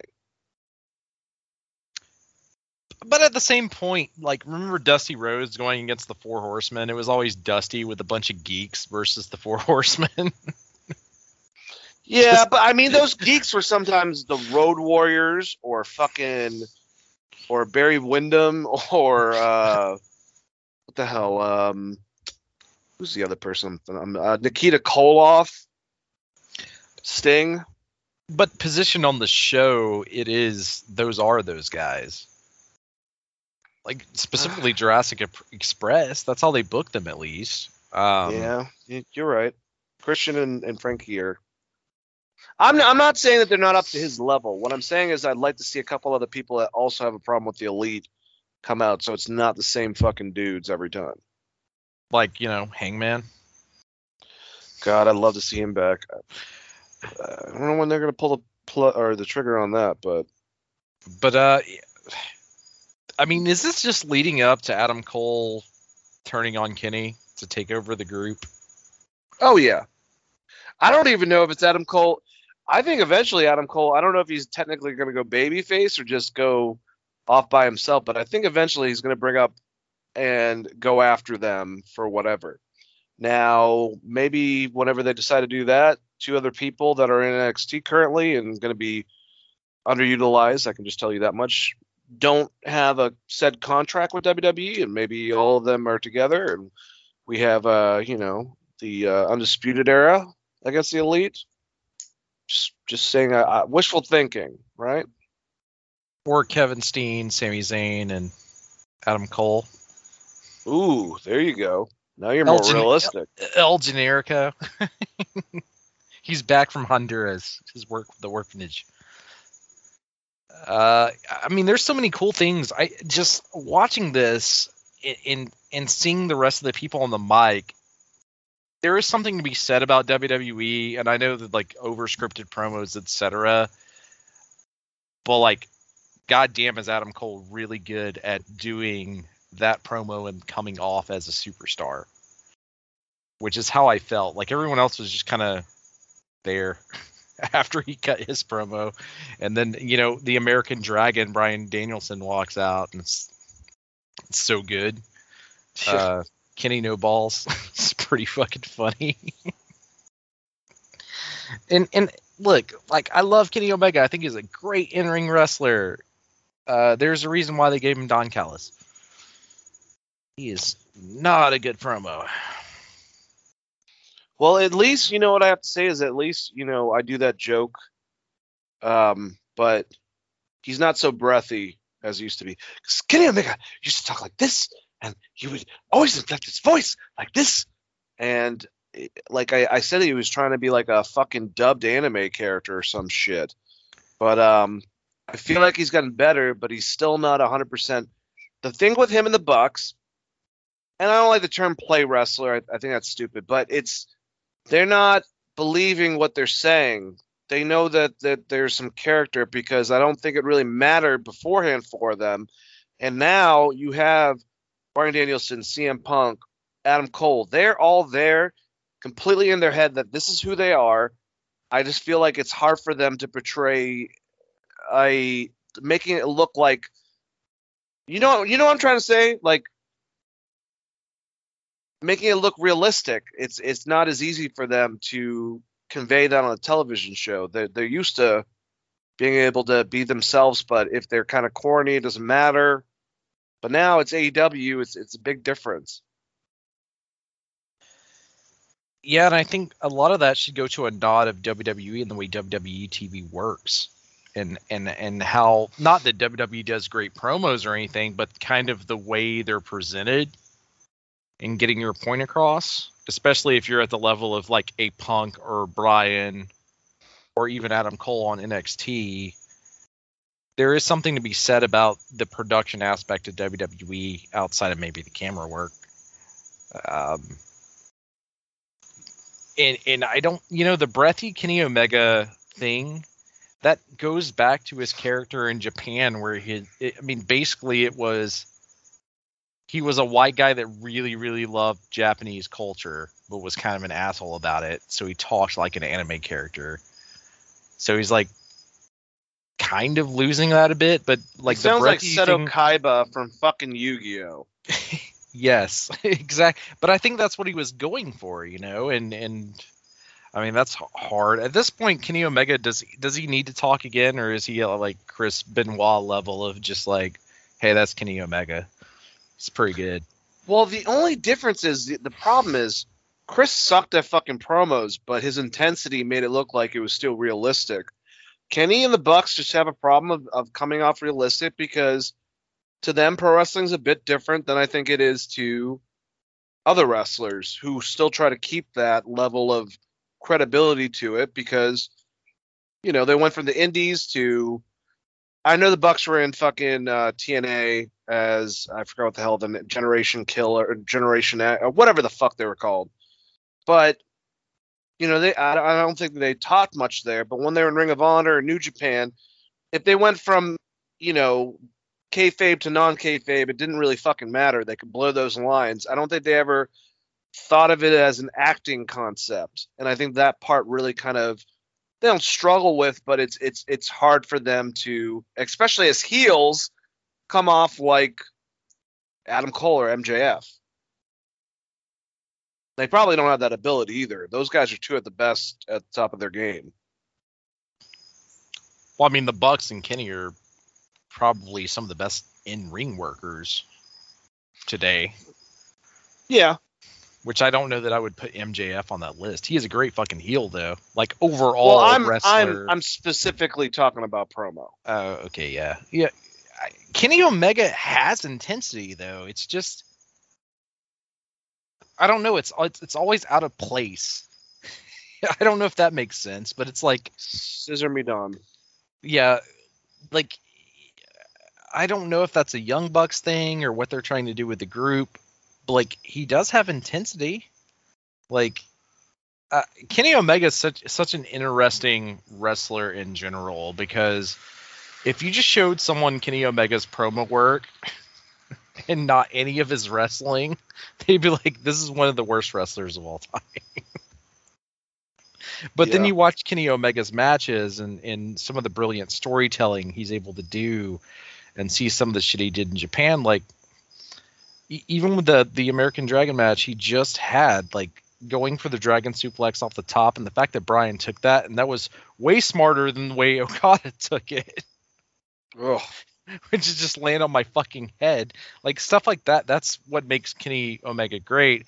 And I love the pairing of him and Don Callis, but when you start having dangling earrings and basically making low-key Shawn Michaels jokes as hard as you can constantly. It takes away from what Kenny Omega could be. You know, it's weird. And Adam Cole definitely looks like the biggest superstar in that group at the moment. You know who Kenny reminds me a lot of in a lot of aspects is Seth Rollins. I think they're both incredible inside the ring. I think they can have a match with a fucking rubber hose, and I wouldn't be surprised if Kenny actually did have that, now that I think about it, in DDT or something.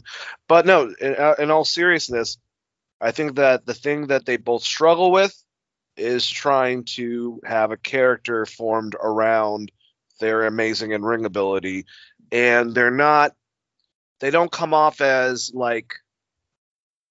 as threatening as other wrestlers that can get by with that, like a Chris Benoit could. I mean, Seth is way better on the mic, if not booked into terrible storylines. But Kenny's, I would arguably say, probably better than Seth in the ring all around. That one's so hard for me to debate because the only comparison you would have is Tyler Black, really. Yeah. Because WWE work style is so different than what Kenny's been doing for the past 10 years. Yeah, that's true. I don't know. Let's move on to the next match because it involves one of my favorite segments afterwards. Holy fuck. Cody Rhodes and Lee Johnson with Arn Anderson in their corner against Dante Martin and Matt Sydal. Dante Martin, I will say, like usually, impressed the hell out of me.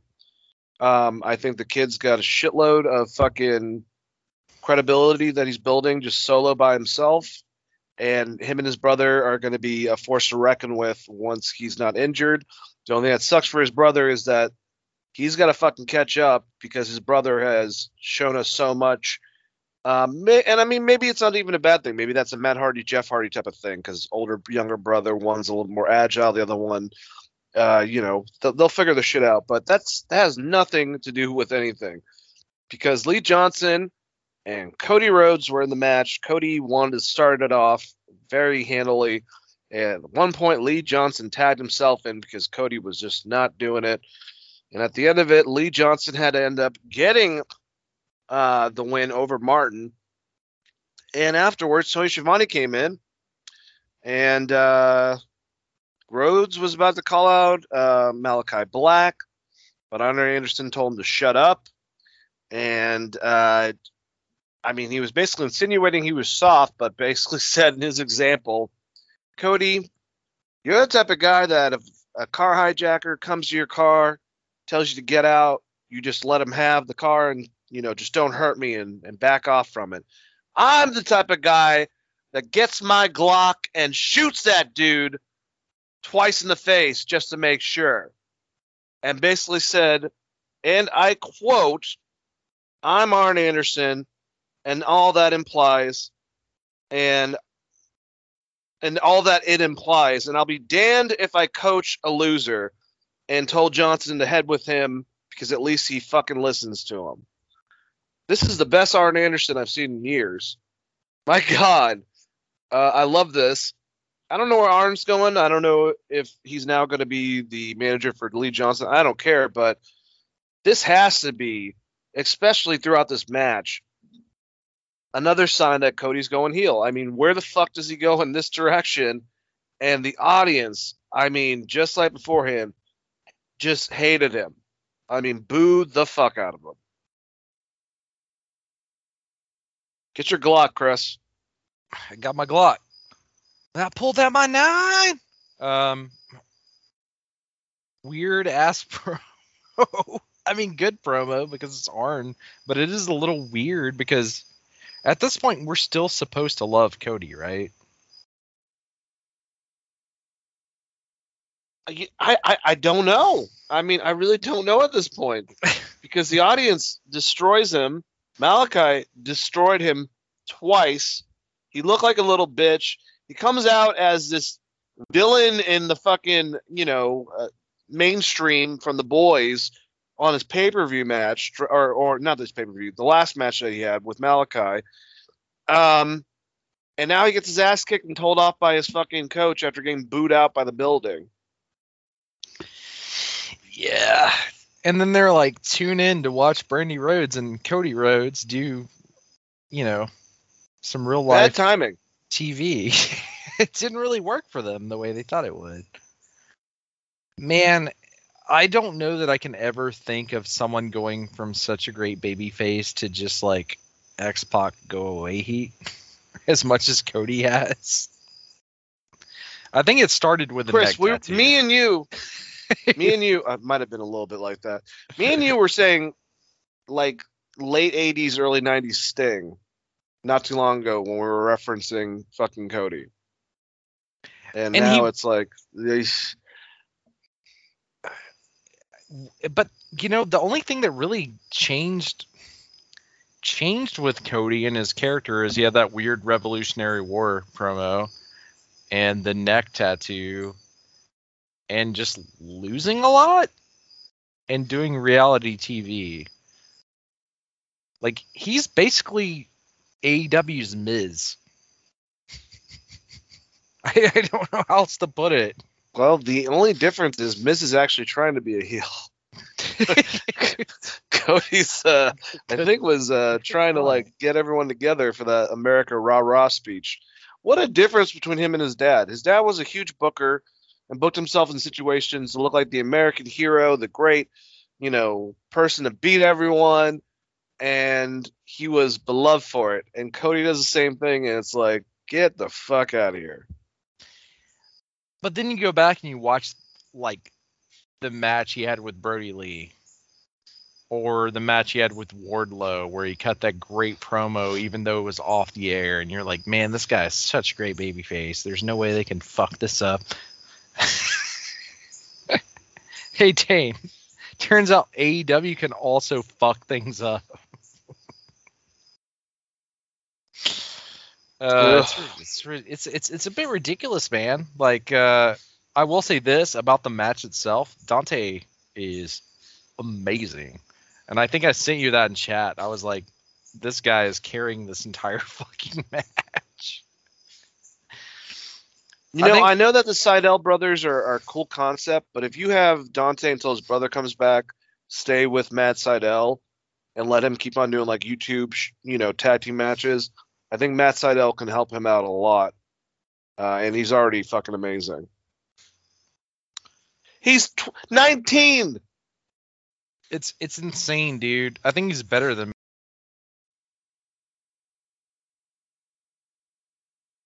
Hey, Chris, you're on mute. Oh, I was saying I think he's better than Sydal. Well, I mean, Sydal's already a veteran. Sydal's a veteran. He understands psychology better and like little things. He can be like, if you want to do that, do it like this and this. By psychology, you mean making Dante take all the bumps? Hey, dude, if I'm a veteran, I'm gonna fucking do that shit. Fuck that, man. I'm not doing. You go out there, kid. Have fun. Because Dante sold his ass off in this match. He looked like $1 million to me. That's a guy they need to tag and be a superstar. Totally gives me a young Jeff Hardy. Young Ricky Morton vibe to him. I could see that. Yeah, I could easily see that. But this was a good match. The Arn promo afterwards was weird. He's gonna get his Glock, dude. Are they gonna put him with MJF?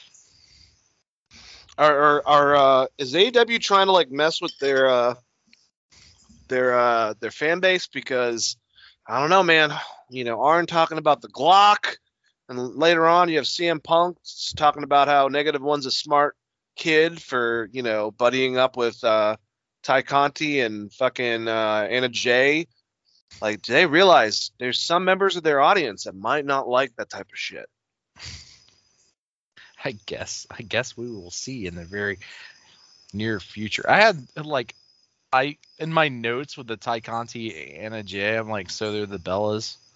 But not twins. All right, let's continue. Am I wrong? Why'd they dress them the same? Because they're friends. Okay. Sorry. John Moxley, Eddie Kingston, Darby Allin went against Bear Country and Anthony Green. And I swear to God, I was like, I don't know if I went to the bathroom and came back. I was like, Trent's back? Oh, wait, that's not Trent. Who the fuck is that guy? Never mind. I didn't really know who Anthony Green was. And I realized, oh, this guy was fucking in NXT. And I forgot what the hell his name was in NXT because he was there for a cup of coffee. But, I mean, it was all for Kingston, Moxley, and Allen to get a win. So, you know, they at the end of it, Sting dropped Green with the Scorpion Death Drop, and Kingston grabbed a Brody Lee sign and held it in the air. It was just the three of them to be able to get some spots over some new guys. It was whatever. It was fine. I thought it was a cool spot when Eddie went out into the crowd and grabbed the sign and brought it into the ring. Eddie's really good, man. Dude, he's great. Yeah, this match was just kind of a fan-happy match. There's not much to really talk about here, except for the Andy Green. Andy Green was the captain of the Devils as a hockey player. When you're like, Andy Green, that's the first thing that came to mind. Yeah, the first thing that came to mind is, like, the defenseman for the Devils for me, and I couldn't unsee it. I think his name was Colt something in NXT. I don't remember. He was one of the guys that got let go. Yeah, but he was fine in this match. There's no like actual insult. It was more just like me and you were talking to each other on Facebook, and all I could think about was Andy Green's 175-year-old ass playing for the New York Islanders right now. Jesus, I'm looking at this next match. I can't. I mean, I understand this was a tribute to Brody. They were in his hometown, and I like that. But they had 1, 2, 3, 4, 5, 6, 7. So 8-on-8, 16-man tag team match, not tag team champion. God, if there's an 8 tag man champion, just fucking kill me at that point. But Dark Order and Orange Cassidy went against the House of Hardy, and I mean, at the beginning, so the same thing happened where Evil Uno's having problems. He leaves and is stopped on the ramp by -1, Anna Jay, Ty Conti, and Amanda Huber, who basically tell him to get over his bullshit and get back in the ring and fight for the sake of Brody. He comes in, and everyone got a chance to do something, and it was definitely meant for the baby faces to go over. I don't remember anything specifically. All I do is remember in my head saying, this is a nice tribute. I like it. Wow, this is really weird that CM Punk is being quiet during this match. Oh, yeah, Colt Cabana's in the ring. That might be why. So definitely thought of that. But they got the win. This was a good tribute match to Brody Lee. And I think that's all they were going for with this. But in my notes, I wrote, this some old G1 pre-match bullshit. Oh, my God. It's like, just don't even watch the first, like, hour and a half of the fucking G1 tournament. It kind of was because I was already watching a lot of G1. But it's like, here's an 8 versus 8 tag match. Jesus. I mean, there's nothing you can do that's going to make you... You would have to, like, kill someone in the middle of the ring to make you stand out in that match. But it was fine. I mean, it was a fan happy. We got the Brody Lee's kid at the end of it. They all did the Brody bear paw, as I like to call it. It was kind of cool and touching, and I love that they started the show with the tribute to him. Yeah, it was a beautiful tribute. Because they and you get the photo of John Hubert, Brody Lee, doing that, you know, his gimmick. And then right after you get this great JR, like he had sent all of his, everything that he could give. Wednesday, you know what that means. Yeah, I agree. I forgot about that part, but that was a beautiful, very touching video, man. Yeah, it was great. And the match was fine. I mean, there's just no real takeaway from this match. It was just kind of a throwaway. Other than, I guess, like they're still trying to cut each other's hair. So while during the match or in general or especially while Colt Cabana was in, did CM Punk say anything? Am I being crazy? He commentated on the match, but Colt Cabana was only in there for like 30 seconds. So maybe he just had to drink some water during that. I don't know. That's got to be fucking awkward. Have they worked their shit out? I would have to assume so at this point. Colt Cabana doesn't seem like a guy that's going to hold a grudge for that. Maybe like CM Punk might, but keep in mind that would be the CM one I would Punk, worry about. Punk is the guy that sued Colt Cabana, so I don't know. I don't have an answer for that. I mean, I'm assuming they're eventually going to do something with those two. That'd be interesting. That's for damn sure. All right, so Penelope Ford and the Bunny went against Ty Conti and Anna Jay, and like I said, Negative One came out and gave him a big old hug. And CM Punk, like I said, he made those comments where he was like, he said a couple times, he's like, "That's a smart kid right there," you know, just giggle. But Punk, I'm gonna be honest with you, man, you don't understand this audience. Some of them, it doesn't matter if you've been super liberal in the past, still are, whatever. You gotta watch what you say, man. JR didn't say a goddamn thing when he mentioned that, by the way. If CM Punk said, right, JR would have said, shash or frash, and didn't say a goddamn thing. But. You're 100% right on that. Also, I have to send you this clip from the NFL because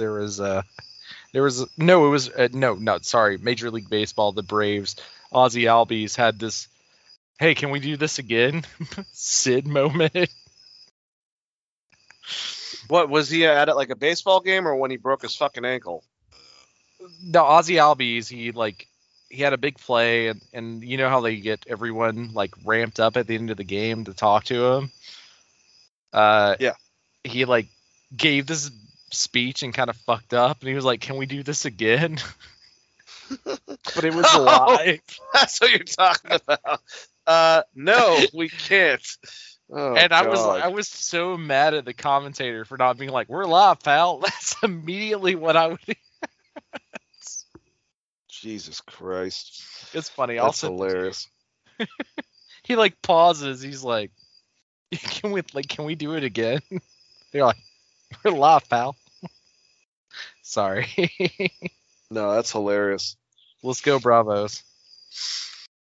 All right, but in actuality, my biggest problem, I knew Ty Conti and AJ were going to win because of the stupid shit that happened the week previous with Penelope Ford getting the win over AJ. And for some reason, Ty Conti wasn't there to help her while she was getting her ass kicked until after the fucking match. But with this one, you know, they are in Brody Lee's hometown. I think that the Dark Order females are going to win. But why the fuck does Penelope Ford always got to take the goddamn L and the damn pin over the Bunny? That's all I got to say. I have absolutely no idea because she was the best wrestler in this match, which I sent to you in chat. She the Dolph Ziggler of the women's division over there in AEW. And we didn't even get to hear her song. That sucks even more. She also has one of the best theme songs in AEW. She's a bad girl. All right, so we had MJF come out, and he's talking a bunch of shit like normal. He's talking about the four pillars of AEW, the young talent that builds this brand on their backbone or whatever he said. And it was him. We've talked about this, these four people in general, but him, Sammy Guevara, Jungle Boy, and Darby Allin. And he went over the list. He's like, "I've beaten Sammy. I've beaten Jungle Boy," kind of like breezes over Darby Allin. And, you know, starts talking shit about how he's the best still. Here comes Darby Allin. Darby Allin comes out, and MJF starts talking about his uncle. And, you know, the reason why he is the straight-edge, face-painted anti-hero is his uncle. The story that Darby has told many times during interviews, him and his uncle were in a car. His uncle was drunk. got in a bad car accident, died in the car accident, and Darby lived, obviously, and that's the reason why he's Straight Edge. And, you know, even though Alan was doing a good job of, like, looking pissed off throughout this, at the end of it, he's like, you're not going to get to me, man. I'm not going to play your mind games. And because of that, all he had to do was, I don't know, the ending was weird to me. Because all Darby has to do is tell him that type of shit. Like, maybe get in his face, nose to nose. You have Wardlow kind of come out in the background, like, you know, buck up a little bit. Darby Allin backs off and just leaves.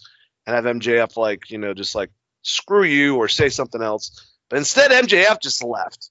So I was like, he didn't even say anything. He just, like, got the hell out of there. So I guess it bothered MJF that Darby Allin was not pissed off by his comments about his uncle and his drunk driving. But, you know, more stuff. It's so amazing, especially now I saw that video of MJF in real life, how MJF, I guess, can say, hey, why don't we do this? I'm going to talk about your dad, Brian, and tell him that he's in hell. Or I'm going to talk about your uncle, Darby, because he's got to fucking get that heat level. But hey, if we're getting Darby Allin and MJF, man, I don't know who the hell wins in this. That's the only problem, but give it to me now. It was so great, and Wardlow just standing there as the backbone of MJF was also great. Just kind of just chilling. My wife from the bathroom said, that was very mean. Why would he say that? Because he's an asshole. He is an asshole. And that was very, like, because Jericho did this with Punk. I mean, this is Jericho Punk. Yep. So, I mean, this is not a new storyline or anything, but it's the way that MJF approached it. My wife was like, why has he got to be so mean about it? Isn't this very Punk versus Jeff Hardy, too? Just in a different way? Yeah. Yeah, no, also, yeah. So it's kind of, I don't know, you know, CM Punk's there. Maybe he's telling them, like, that would be a good storyline. But MJF was great here, and he definitely made me hate him. So he did his goal, man. I mean, I love MJF, but also fuck MJF. Yeah, why has he got to be so mean? I'm on his parents' side. Fuck MJF. We hate him too. He's our son. Fuck and we you, Mom. Hate him. He best heel in the game. It's not even close. Yeah. Like, right. Maybe Roman as a very, very distant second. I mean, the only other person, here's the thing. I mean, all the other ones became cool. Jay White was a great heel, but now people like him because he's cool. Adam Cole is a great heel, but people like him because he's cool. Sami Callihan was a great heel, and then they became babyface because people thought he was cool. So it's like, yeah, MJF is like him and Roman are the only two big mainstream heels now. What was the fucking thing that MJF said about, like, being a mime skateboarder? Oh my God, he said a Columbine kid mime skateboarder. Or something like that, like school shooter mime skateboarder. Oh. It was like cosplaying as a mime school shooter skateboarder or something to that effect, and I was like, God damn, dude, MJF, he is a heat-seeking missile. Just for the jugular, dude. Holy hell! Can we get him? And I just want a promo off, and don't tell Connor that he's not like this in real life. Conor McGregor and him just going back and forth, just talking shit to each other. Oh, what the fuck? Fuck! The fuck, you fucking asshole. Fuck your mom. Fuck her right in the ass. I would love that, but, like, you know, Eddie Kingston's still a thing. Can we get Kingston versus MJF? It's what the world wants. When they pull that Band-Aid off, man, those promos are going to be vicious. It's so good, dude. MJF out here living his best life. All right, so the main event for the TNT Championship match, Sammy Guevara versus Miro. I got a little write-up, so I'll just go over it. It's only a couple sentences, but Miro defended the TNT Championship against Sammy Guevara in the main event. The Redeemer dominated the action early and throughout the commercial overwhelmed the Spanish God with ferocity and strength advantage that threatened Guevara's championship aspirations. Guevara fought back, threw himself over the ring post, and wiped Miro out on the floor. Back inside, he decided to deliver a cutter and tried the go to hell, or is GTH? Yeah, it's go to hell. But Miro fought out and delivered a big kick for two. The champion removed the turnbuckle pads from multiple corners. Fuego de Sol attempted to intervene, but Miro knocked him down. Guevara sent Miro into the turnbuckle, stunning him before the GTH, and then he did the 630 senton. Oh, God, you're talking about a Jeff Hardy moment. So we've joked around about how Jeff, before he would be able to cruise and do a swanton, no problem, over the person, barely touching them. And lately, his he can't like grasp it sometimes as well. So he'll just land right on the motherfucker. Dude, Guevara, I know that he's smaller than Miro, but when he did the 630, he fucking just fell right the fucking just like cut into him. It looked painful as shit, but won by pinfall. Guevara is the new TNT champion. I thought it was a fun fucking match. I don't know what they do with Miro next because I don't feel like it's for the main championship. Maybe this is where if they're going to have Lana come in, they can do not put him with fucking Kip Sabian again. I would rather Lana come in and fucking rebuild his ass than fucking that shit. But it will be interesting to see what happens with Miro. I kind of thought that he should keep it. But I'm not mad that Sammy Guevara is now the champion. I think that's actually pretty good for his career overall. What'd you think, Chris, about this main event? I fucking love this match, and I think I sent you, Miro looks like a fucking wrestler. Like 80s old school ass wrestler with his entrance and everything that he's doing currently. It was really great to see Sammy get a win here. And I think that kind of builds into an interesting feud. I guess I could get away from the Fuego stuff. But, goddamn, they did some crazy shit in this match. And it was mostly Sammy getting his ass beat. But the spots Sammy hit were really great. I love Sammy Guevara.